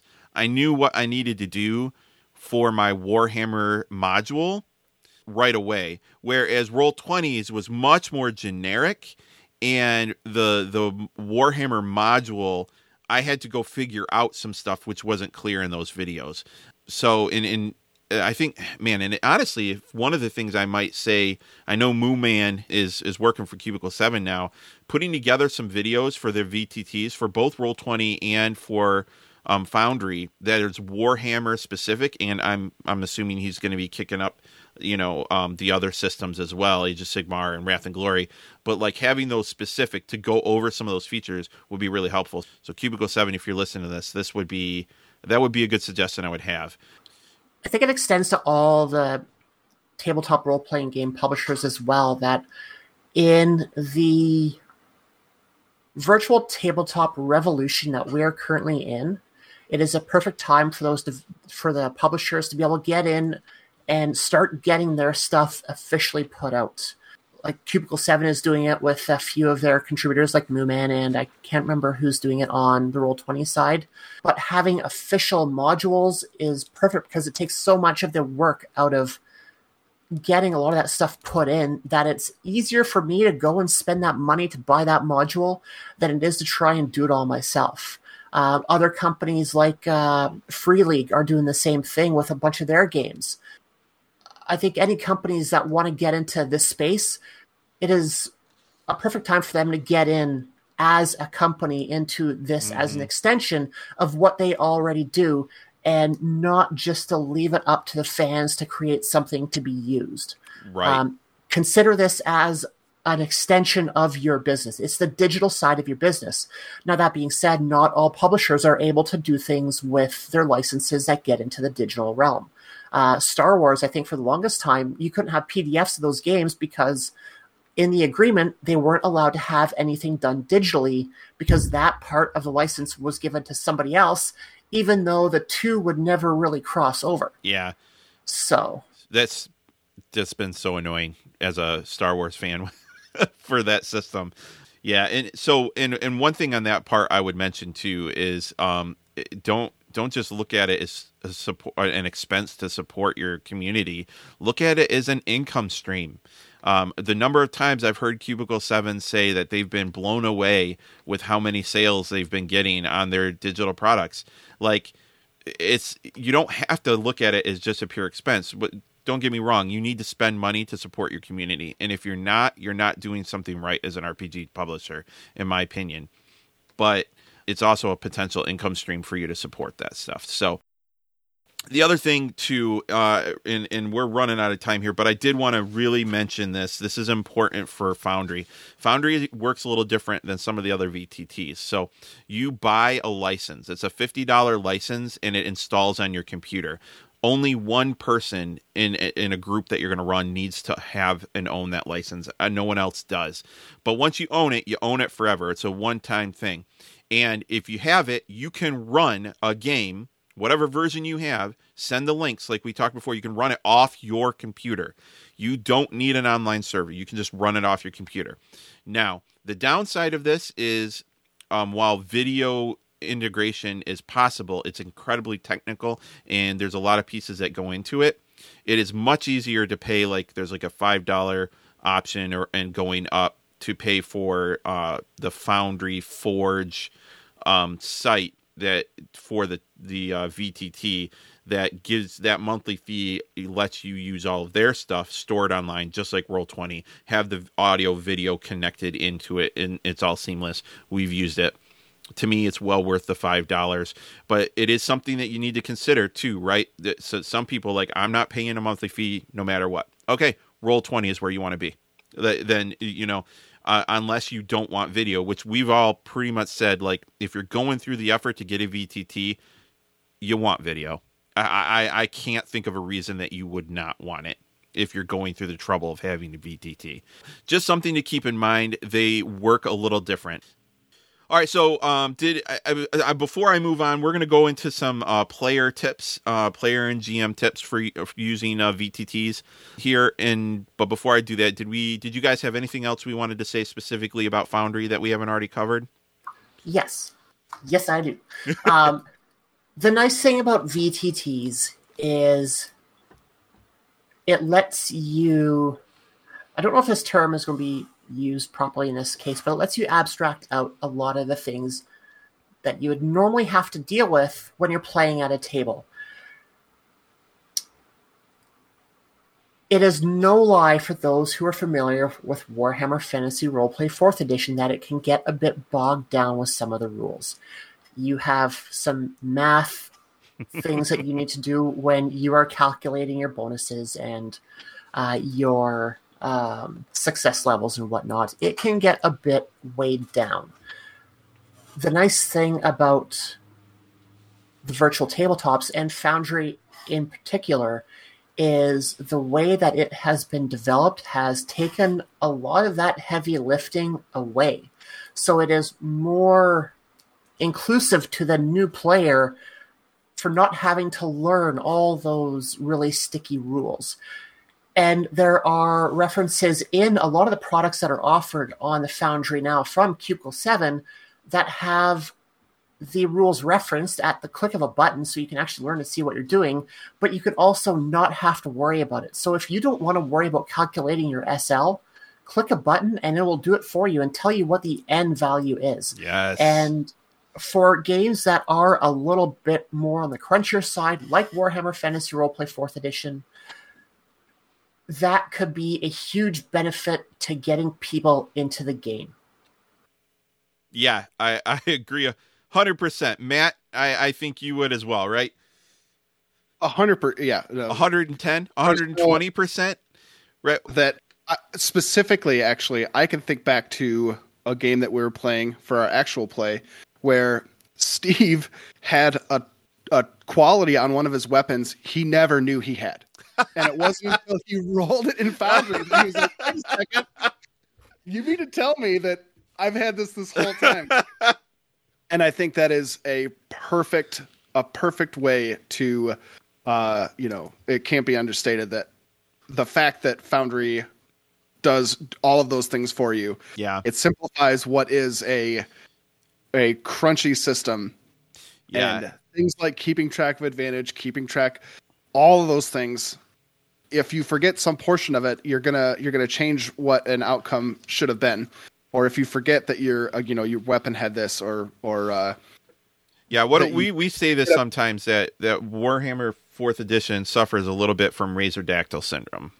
Um and and that's a reference to old warhammer fantasy battles game but essentially um you you read a rule it references a rule on a different page which references a rule on a different page which by the time you're done you have four different pages that you need to go look and, and especially when you get to things like the size rules eh, uh, like yep. you know it's a lot and if you don't play every week you don't have this all memorized you're gonna miss stuff and it could potentially affect your enjoyment of the game yeah. this or really helps with even it if you do play every week right yeah. it's still yeah. Still you know and, so and roll- easy to forget a little thing you forget right the, like you said size rules or that you're at a different range that's going to have a, this mm-hmm. effect and Roll Twenty does it somewhat, but Foundry really takes it to the next level. Like, oh, I rolled it, and there are three links right in there that tell me, oh, I have this, you know, this rule, this rule, this rule. Just click on it, and it shows me what the rule is. Um, or, or I critted someone. Great, click on it. It will roll the crit for me. Like yep. you don't have to go look up tables. You don't. It's so simple and easy. Um, I really like it. One thing uh, I, we forgot to mention, and I just want to mention this real quick because you, you're wondering what's. So we went over what's available for Roll Twenty. More to come, I'm sure. But what's available right now for Woofrup and Foundry is oh my gosh, astounding. They have the core module, the starter set module, Rough Nights and Hard Days, Ubersreik Adventure, Enemy in Shadows, Death on the Reik, Middenheim, City of the White Wolf, and Archives of the Empire already exist as modules that you can buy for uh, for Foundry for Woofrup. So just know there's a lot out there already for you to to get you know your your game on, if you will. It is worth noting that those are all available. They aren't what I would say. I wouldn't consider them cheap necessarily. Like if you wanted to get in all of these things to get all of the different supplements, uh, compare it to if you're going to buy the PDF or in some cases even the even the actual physical book. Yeah, you're um, getting all the text. Yeah, all, all the text for it. those books are in there. Yep. So you're essentially getting the PDF with a whole lot of util- utilization. For sure. Yep.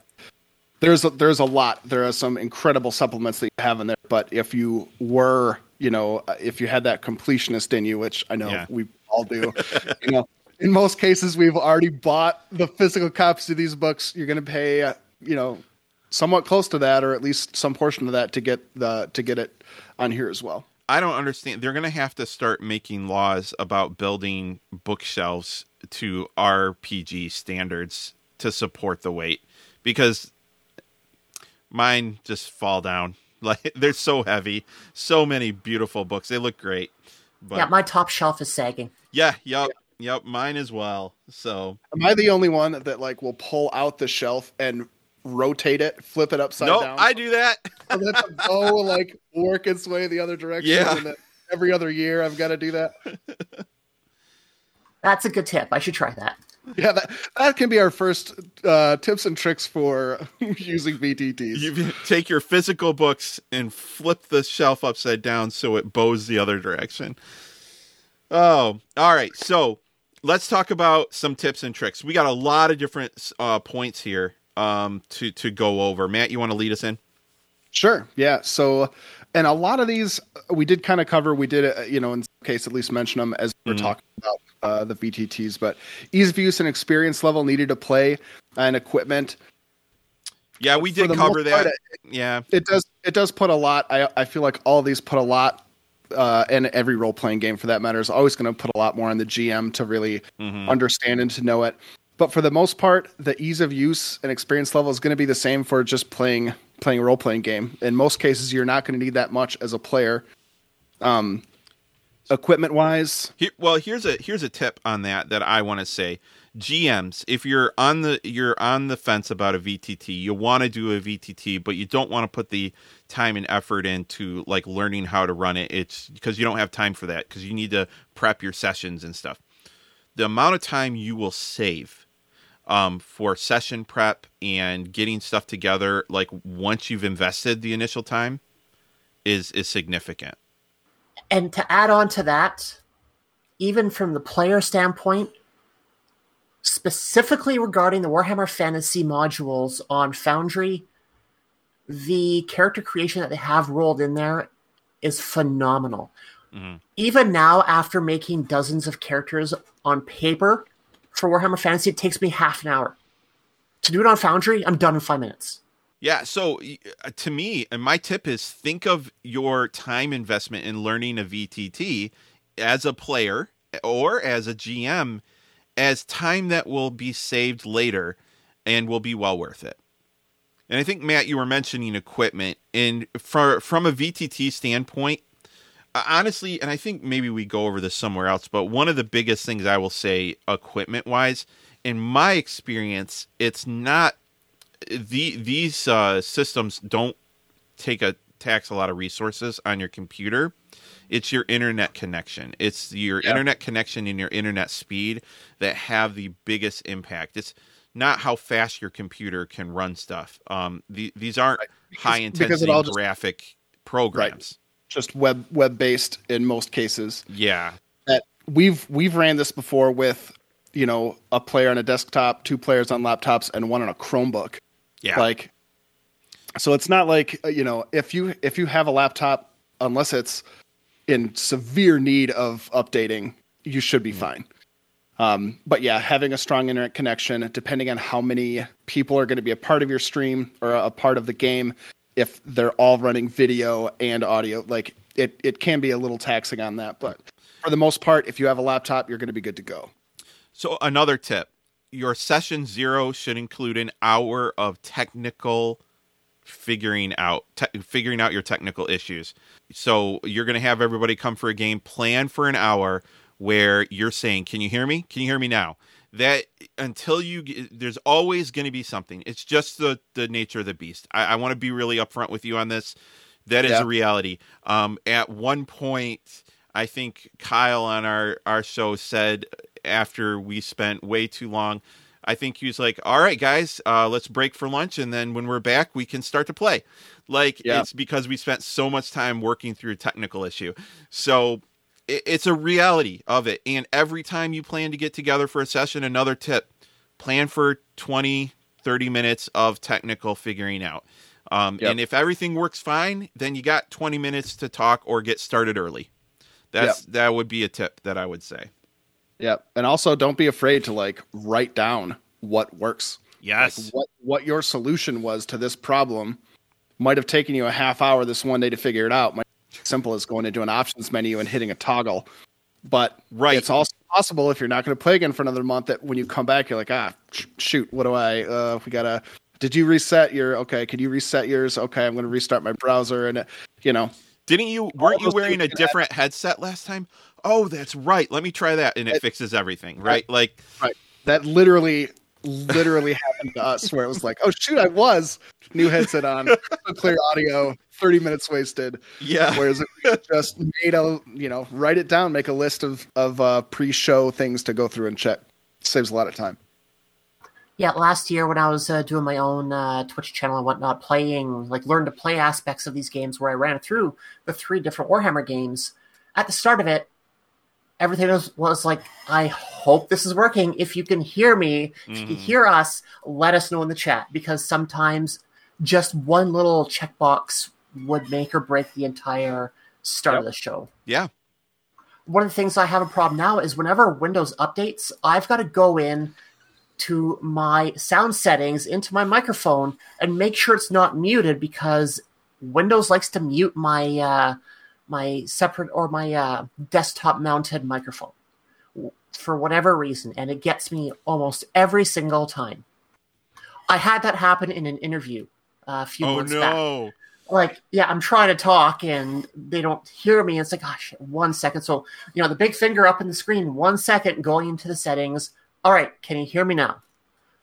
And then on top of that i was also using or this was in a, in a different interview my headphones are uh, wireless as well as wired so i had them running wireless and i was talking for so long no sound was coming through my computer, so my headphones turned off because they didn't register any sound. So then they start talking. It's like, crap, something's happened. I can't hear you. It took me a moment to figure out, oh, right, turn off my headset, turn it back on, and it was working again. So whenever we're dealing with uh, virtual tabletop and our own technical stuff, there's there's some wizardry that has to go into it. Yep.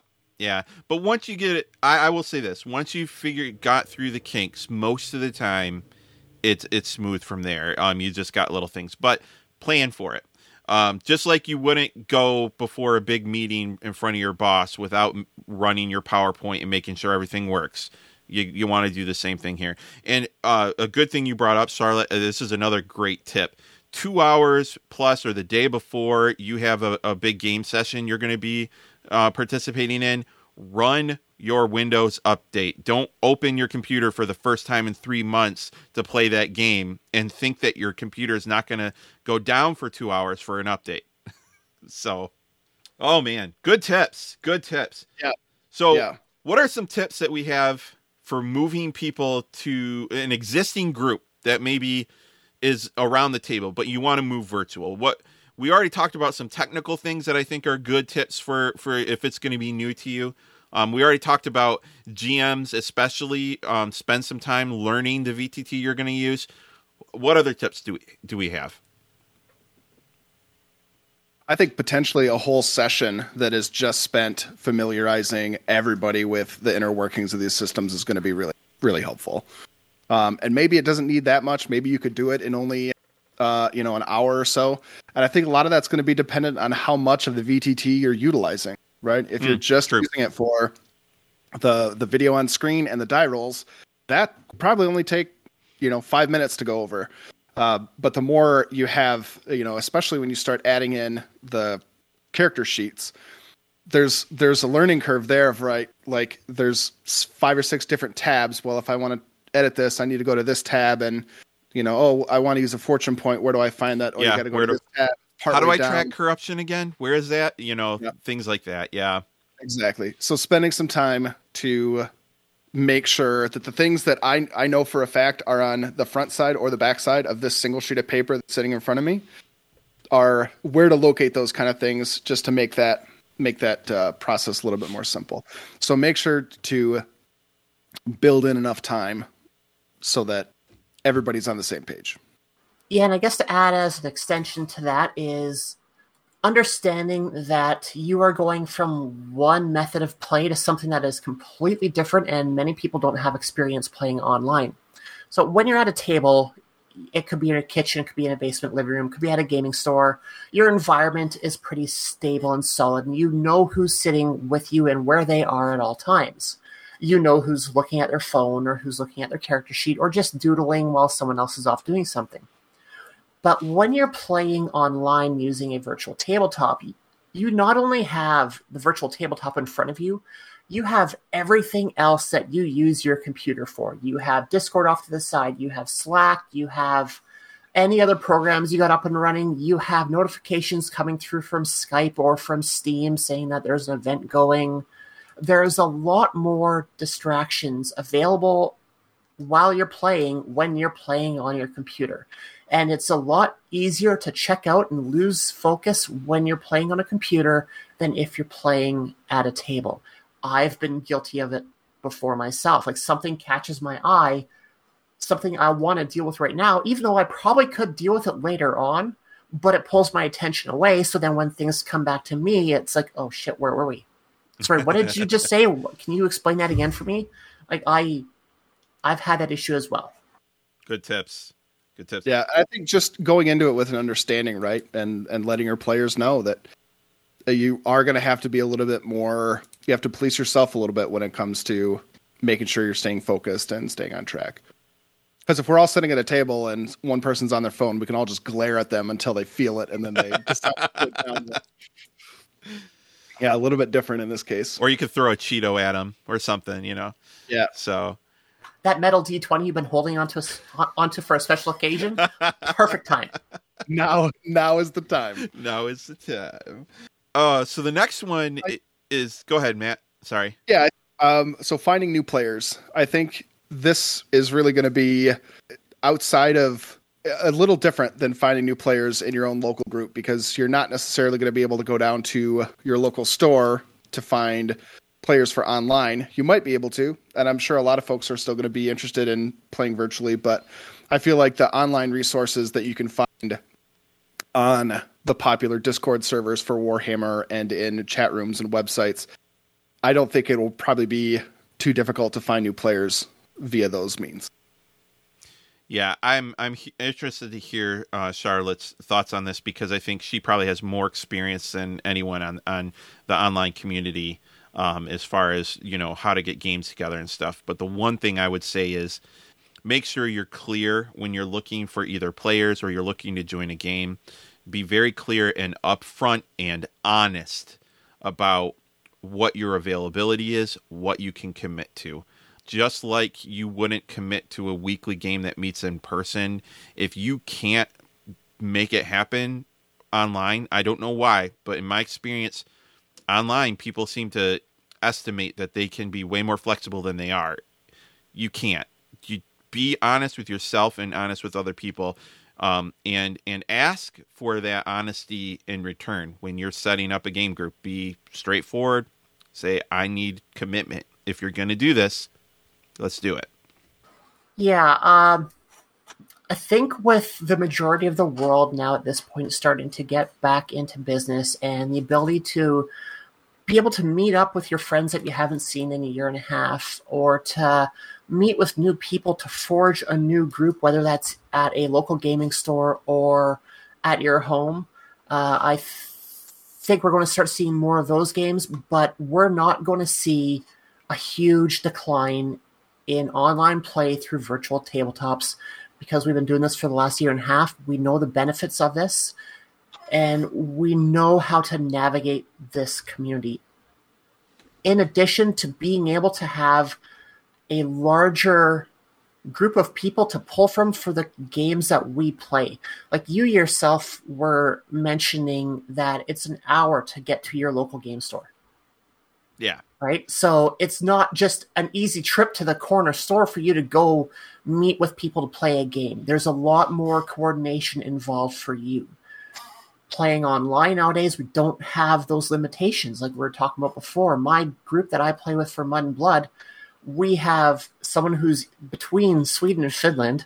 I'll have to confirm tonight where he, at, where he is. And we have two uh, New Zealanders and myself in Canada. We span a huge chunk of the world we would not be able to have those adventures without being able to play online.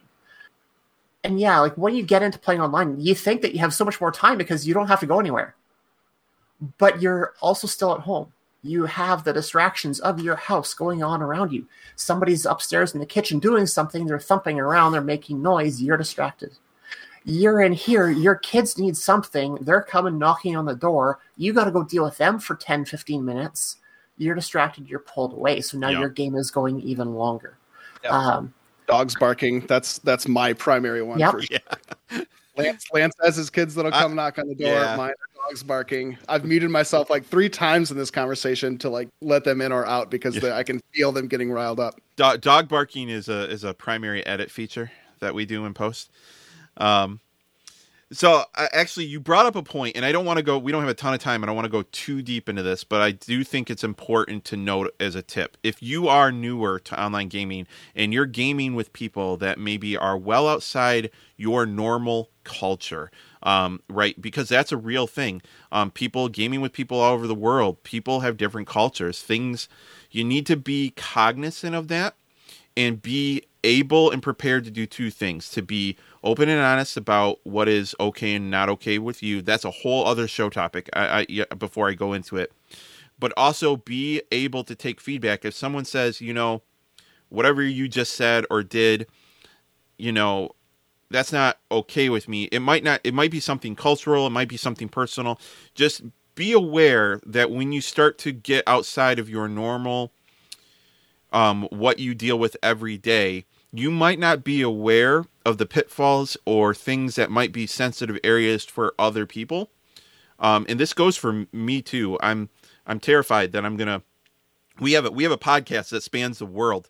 Um, I have more listeners outside of the United States than I do in, um, and it is something I constantly am trying to think about and trying to take when I get feedback, take it to heart. So, just something I wanted to mention is we need to be aware that are all types of people, all different ways of gaming, and you just try to be cognizant of that um, when you go into these, you know, maybe a new gaming situation with people that have different experiences than you do. Uh, I got a perfect example for that. All right, so we all know that I have my hand in a lot of the Warhammer communities on Discord uh, and one of them on Facebook, right? Mm. So, one thing you don't see a lot of in the Warhammer Fantasy roleplay fandom is women in the game, like women playing the game. But then there's me that's running these communities based around the game when I go to look at playing in a game for a first time, I vet the people that I'm going to be playing with because I don't want to be put in a situation myself that is not a positive situation. I want to make sure I know who I'm playing with because there are some topics that may come up rather quickly that you aren't going to be able to stand up and walk away from fast enough. So, Sure. as a woman in tabletop role playing, I make sure that I proceed safely with that. And also, you, the language that I use, playing with people from different cultures, I try and be aware of the language I use and talk to the people on the language that they use. For example, I play with, or I've played and play with New Zealanders and Australians, and their favorite word is. and me personally, up here in North America, I I've gotten better, but that is not a word that I typically appreciate. So Yeah, we Now, might actually we right- might actually have to bleep that in our in our All you here. heard was a bleep, but I think you can, yeah. can imagine what word that was. But it starts with a C. Sorry, C. yeah, Yes, there you go. excellent, excellent. Uh, That's a very good point. Yep. And and I'll be honest, something I did not know, despite the fact that I have many conversations with people from New Zealand. Um, I've that I haven't had many like actual audio video conversations. It's usually been written right via the interwebs. So fascinating, fascinating. yeah, that, that when you go to your local store, you're seeing a snapshot of only people that live within 10 miles of that store. Those are the Yeah. only people you're going to get if you're going to play there. Yeah. Whereas, you know, like you said, Lance, we are always like shocked to see how, like, all the different countries from all over the world where people listen to us. Thank Yeah. you all, by the way, Yeah. old worlders. But that th- different cultures are going to do things a lot differently. You yeah, let's not get started with Woofer up in WFRP, right? Yeah, that was right. our first big experience into that. No, we learned. We, We, learned. We learned. Uh, I, I remember that.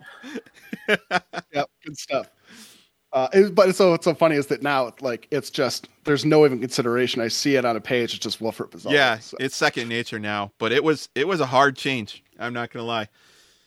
All right, so um, I'm just looking at the the list of stuff here. I, I guess I would ask you guys: Are there any other tips and tricks you can think of? I'm just kind of going through. I, I would I say think we've we- ar- we already talked about player resources. Um, but Matt, you had something. I yeah, I did want to say um, how to get the most out of your VTT, and I think this is really going to be true with just about anything you do. You will get out what you put in.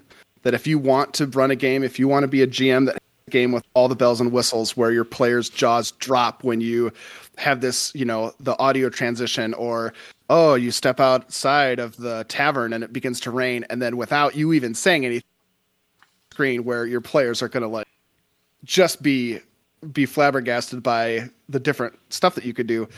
You're only going to do that if you put in the time to figure out how it all works and to plan. So you will get out what you put in. Uh, and that being said, I've I've GM'd on Roll Twenty before, where I put in almost no prep on the platform, and it's still we played. We had a great time. It ended up Yep. being an awesome adventure that we all remember. So don't feel like you need to to put in all that time, but if you do, you're gonna you're gonna get more out of it for sure. Don't be afraid to learn over time, too. Yeah. Right. You don't have to be an expert for your first game. Just learn how to roll dice and and you know how did the video and audio works, and then go from there. So, final thoughts, guys. Uh, just just overall, I'd love to. Charlotte, we'll we'll let you go first. What are your final thoughts on online gaming, VTTs? Any last minute advice or thoughts you want to put out there? do it, try it, get the experience, and make the decision whether you want to have that as a regular part of your gaming or not. Uh, personally, I find myself more comfortable playing online than I do in real life. Uh, part of which is it's easier to adapt to changing situations in your household if you've got to reschedule things if you're playing online than it is if you're going to a store or something. Because some of the stores you might have to make arrangements to book specific times to be able to play in store. Um, but try it out. Try all the systems out there. I am biased for what I like, and I will. I will talk up what I like. I don't have experience with some of the other ones out there, like Astral or Arkenforge or any of the other ones that are up and coming. Uh, like I was saying before, we are in a virtual tabletop revolution. Foundry has set the bar and they've set it high, but it gives everybody else a chance to catch up. They know what they have to work for, which will breed innovation in our online gaming environments in the future. Enter virtual reality, virtual tabletops. Yeah, right. Where you're right. You see your other players, but they're all dressed in their characters' garbs and thing. Yeah. Heck, we do that really now. cool. Yeah, I was gonna say, like, it's the comfort of being in your own home. If you want to, you know, you've got a real comfortable chair you want to sit in while you play instead of like a hard chair at the game store, or Yeah. you want to, I don't know, if you wake up late, you didn't take a shower, you're not wearing a shirt, that's fine too. You know, you can still sit and play. That you know that wouldn't fly if you were sitting at a table with people, but if it's uh, you know, if you're doing it virtually, you sure can. Well, yeah, and uh, you know, one thing that just crossed my mind is this is a bit sensitive to kind of bring up, and I'm not sure how to word it properly, but some people, it's harder for them to be able to get out and play. So people who have issues that could be uh, like anxiety in public, being able to play online is a great alternative if they're able to use that as an alternative it opens up gaming to more and more people because of the limitations. If you go to a game store and the entrance to that store isn't friendly to people in wheelchairs, those people aren't going to get to that store and they're not going to be able to play and learn about the games. Being able to do that from the comfort of your home while while addressing your own needs gets even more people into the games that we all love and we love to share with people. Well said. Well said. Uh, I can tell you, even my personal uh, being, sometimes stores are distracting. Sometimes going to someone else's house is is honestly your you don't necessarily want to explain to your friends that dude I'm I'm down to my last five dollars. I can't afford to drive to your house to play a game. I want to. I play. I want to play really bad. You know, those those are real situations. Sometimes, you know, having a screen in front of you instead of face to face allows you to maybe feel a little more comfortable or even just uh, give you a chance to become more comfortable with those people that you maybe you want to game in person with but it gives you a step an intermediate step so really really good point charlotte i i yep. really appreciate that Yep, excellent point. And even when it comes to role playing, if I was in a game store and uh, I, I, think I'm pretty outgoing, but there's times that I, I like can shy up with things. If I wanted to role play a really like boisterous, over the top character, am I going to feel comfortable doing that yeah. when mm-hmm. I I say you know have this big monologue and 30 other people in the store are turning and looking at me and asking questions and like or am I if I'm in my house by myself, am I going to feel more comfortable to to put on a show to act my character? I think that's great. And uh, Charlotte, I do appreciate the fact that you you brought up how there are limitations, physical and mental, that going out in public are gonna are gonna have for people, and this gives them the opportunity to play and role play and enjoy this game and this hobby um, in ways that a few years ago we didn't really have. So the final thoughts, Matt. Then did that wrap it up for you? Did you? Yeah, I, I mean, I, I, when we started this online VTT journey over a year ago, uh, as we had to adapt, like many people did, I didn't love it at first. I felt like it was taking away one of the things that I like most about role playing games, and that is being at a table. You know, just just like how I play. You know, I play board games with my friends every week. Like it's always less about the game and more about the community of sitting and talking and enjoying time. Uh, so the VTTs kind of they you lose a little bit of that element, but it it's still very enjoyable experience. And I think I've come around, and I think you have too, because we've talked about this where we're starting to see the benefits of playing online, and I think in a lot of ways the benefits outweigh the uh, the pros outweigh the cons. I, so overall, I I think that uh, it's a good time calling it a virtual tabletop revolution. I think is exactly right because all of the companies that didn't put the time into it are starting to see that okay, there's something here. There's a, a whole community of people that are ready to play online, and we need to to support it appropriately. And I'm glad to see that Cubicle Seven is is doing that. Yeah, so I think uh, online gaming. So for me, online gaming before the pandemic, the pandemic forced us to do online gaming, um, and it wasn't something that we really did before that. And um, and so the silver lining is, is, is I think that it's the the benefits have made it clear that online gaming will be a part of what Old World Podcast does going forward. Um, but I, I can tell you that I look forward to we we plan a retreat with the Old World Podcast where we're all going to get together and game for a couple of days, and I'm looking forward to that in person interaction. I'm looking forward to role playing in person around a table. I look forward to the conventions where we're going to play some games in person there too. So it's not replacing in person gaming for me, but it is now a big tool in my toolbox. It is is for our gaming group it is it is a, a part of of life now, and it's been worth it. And I, I, will say this: there are a lot of steps we've gone over options for online play. Uh, VTTs are well worth it. They all of the all of the downsides that you lose from not being physically at a table. A VTT, in my experience, is the best way to minimize or eliminate almost all of those downsides. There are still a couple. You, there's you can't reach over and touch someone's shoulders when you want to you know some when it might be appropriate to like you know I, am I'm jumping in here i'm jumping into the scene end scene or however it's going to be uh, we've had some great times in person but most of that a vtt can really solve so overall um, vtts and I, will say foundry oh this is my favorite right now um, but I think Roll Twenty and Foundry, if you're going to play Woofrup and you're going to and you want to spend the money for the module, Either one is going to be good for it. Take a look at the options. You know, if you force me to choose right now in this day, I agree with Charlotte. Foundry is my favorite.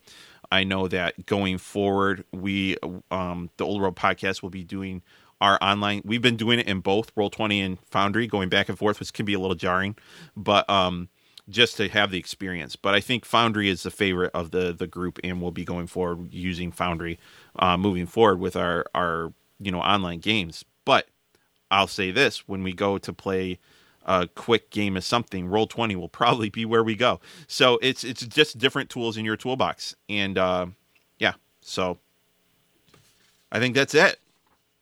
Um, so uh, that's the end of our show, guys.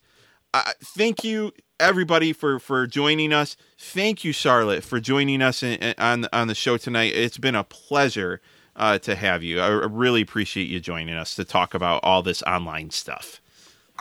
Yeah, thank you for having me. Being able to talk about virtual tabletops and Warhammer all at the same time has just been uh, the capstone of my day, and it's not even noon yet. So. It's not even noon yet.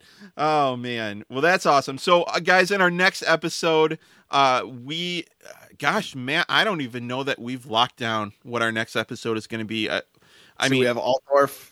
Altdorf is out there. We just companion. Yeah, there's a lot there's a lot of things to talk about and i've had a couple requests come in recently for more uh career episodes, career episodes. Yeah. and so anyway i i have no idea. We'll let you know. We'll throw it out there in the interwebs and let you know what's going to happen next but um it's coming soon. Uh but yeah so be sure to join us. So intrepid listeners keep in touch. Let us know your questions feedback and even show topic suggestions you can contact us multiple ways by checking out our website at oldworldpodcast.com, Twitter at oldworldpodcast, and Facebook, facebook.com slash oldworldpodcast. And while you're checking us out on the various social interwebs, be sure to hop on over to our Patreon page and support us. If you like what we're doing and want to help out, become a patron. For only a couple dollars a month, you can help support the show and get some cool rewards too. Check us out at patreon.com slash oldworldpodcast. Also, let us know what you think. Visit iTunes or your preferred podcast service and rate us. Every review helps us reach even more Warhammer fans. So, Charlotte, where can people find you?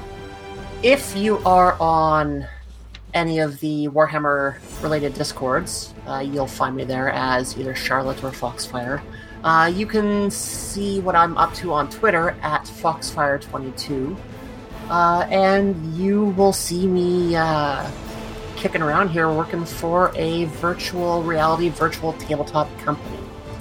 Uh, and that is called Ixia from Strawberry Fields Interactive. Very cool. Excited to hear more about that too. So uh, I, I, think that wraps us up. So uh, so old worlders, this is Lance saying good night. And if you're not a member of the Rat Catchers Guild, what are you doing? This is Matt saying don't and plenty of extra. Matt, figure out. You keep muting. Your mute keeps going on and off. What I'm saying, like, don't you got to make sure extra time for difficulties because you never know. you totally got me on that, man. I thought. Yeah. so much better than I expected. so, listeners, if it wasn't clear, Matt simulated technical difficulties. but it wasn't real. That's so fun. Oh, all right, Charlotte. uh, and I am Charlotte, and I will see you in the old world. This podcast and related website are completely unofficial and are not endorsed by Games Workshop Limited or Cubicle 7 Entertainment. It is intended for educational and informational purposes only. GW, Games Workshop, Warhammer, Warhammer Fantasy Roleplay, and all associated logos, illustrations, images, names, creatures, races, vehicles, locations, weapons, characters, and the distinctive likenesses thereof are registered trademarks of Games Workshop Limited, Cubicle 7 Entertainment, or their respective trademark or copyright holders. All original content of this podcast, including any audio or video information, is the intellectual property of the Old World Podcast and Crimson Tower Studios LLC.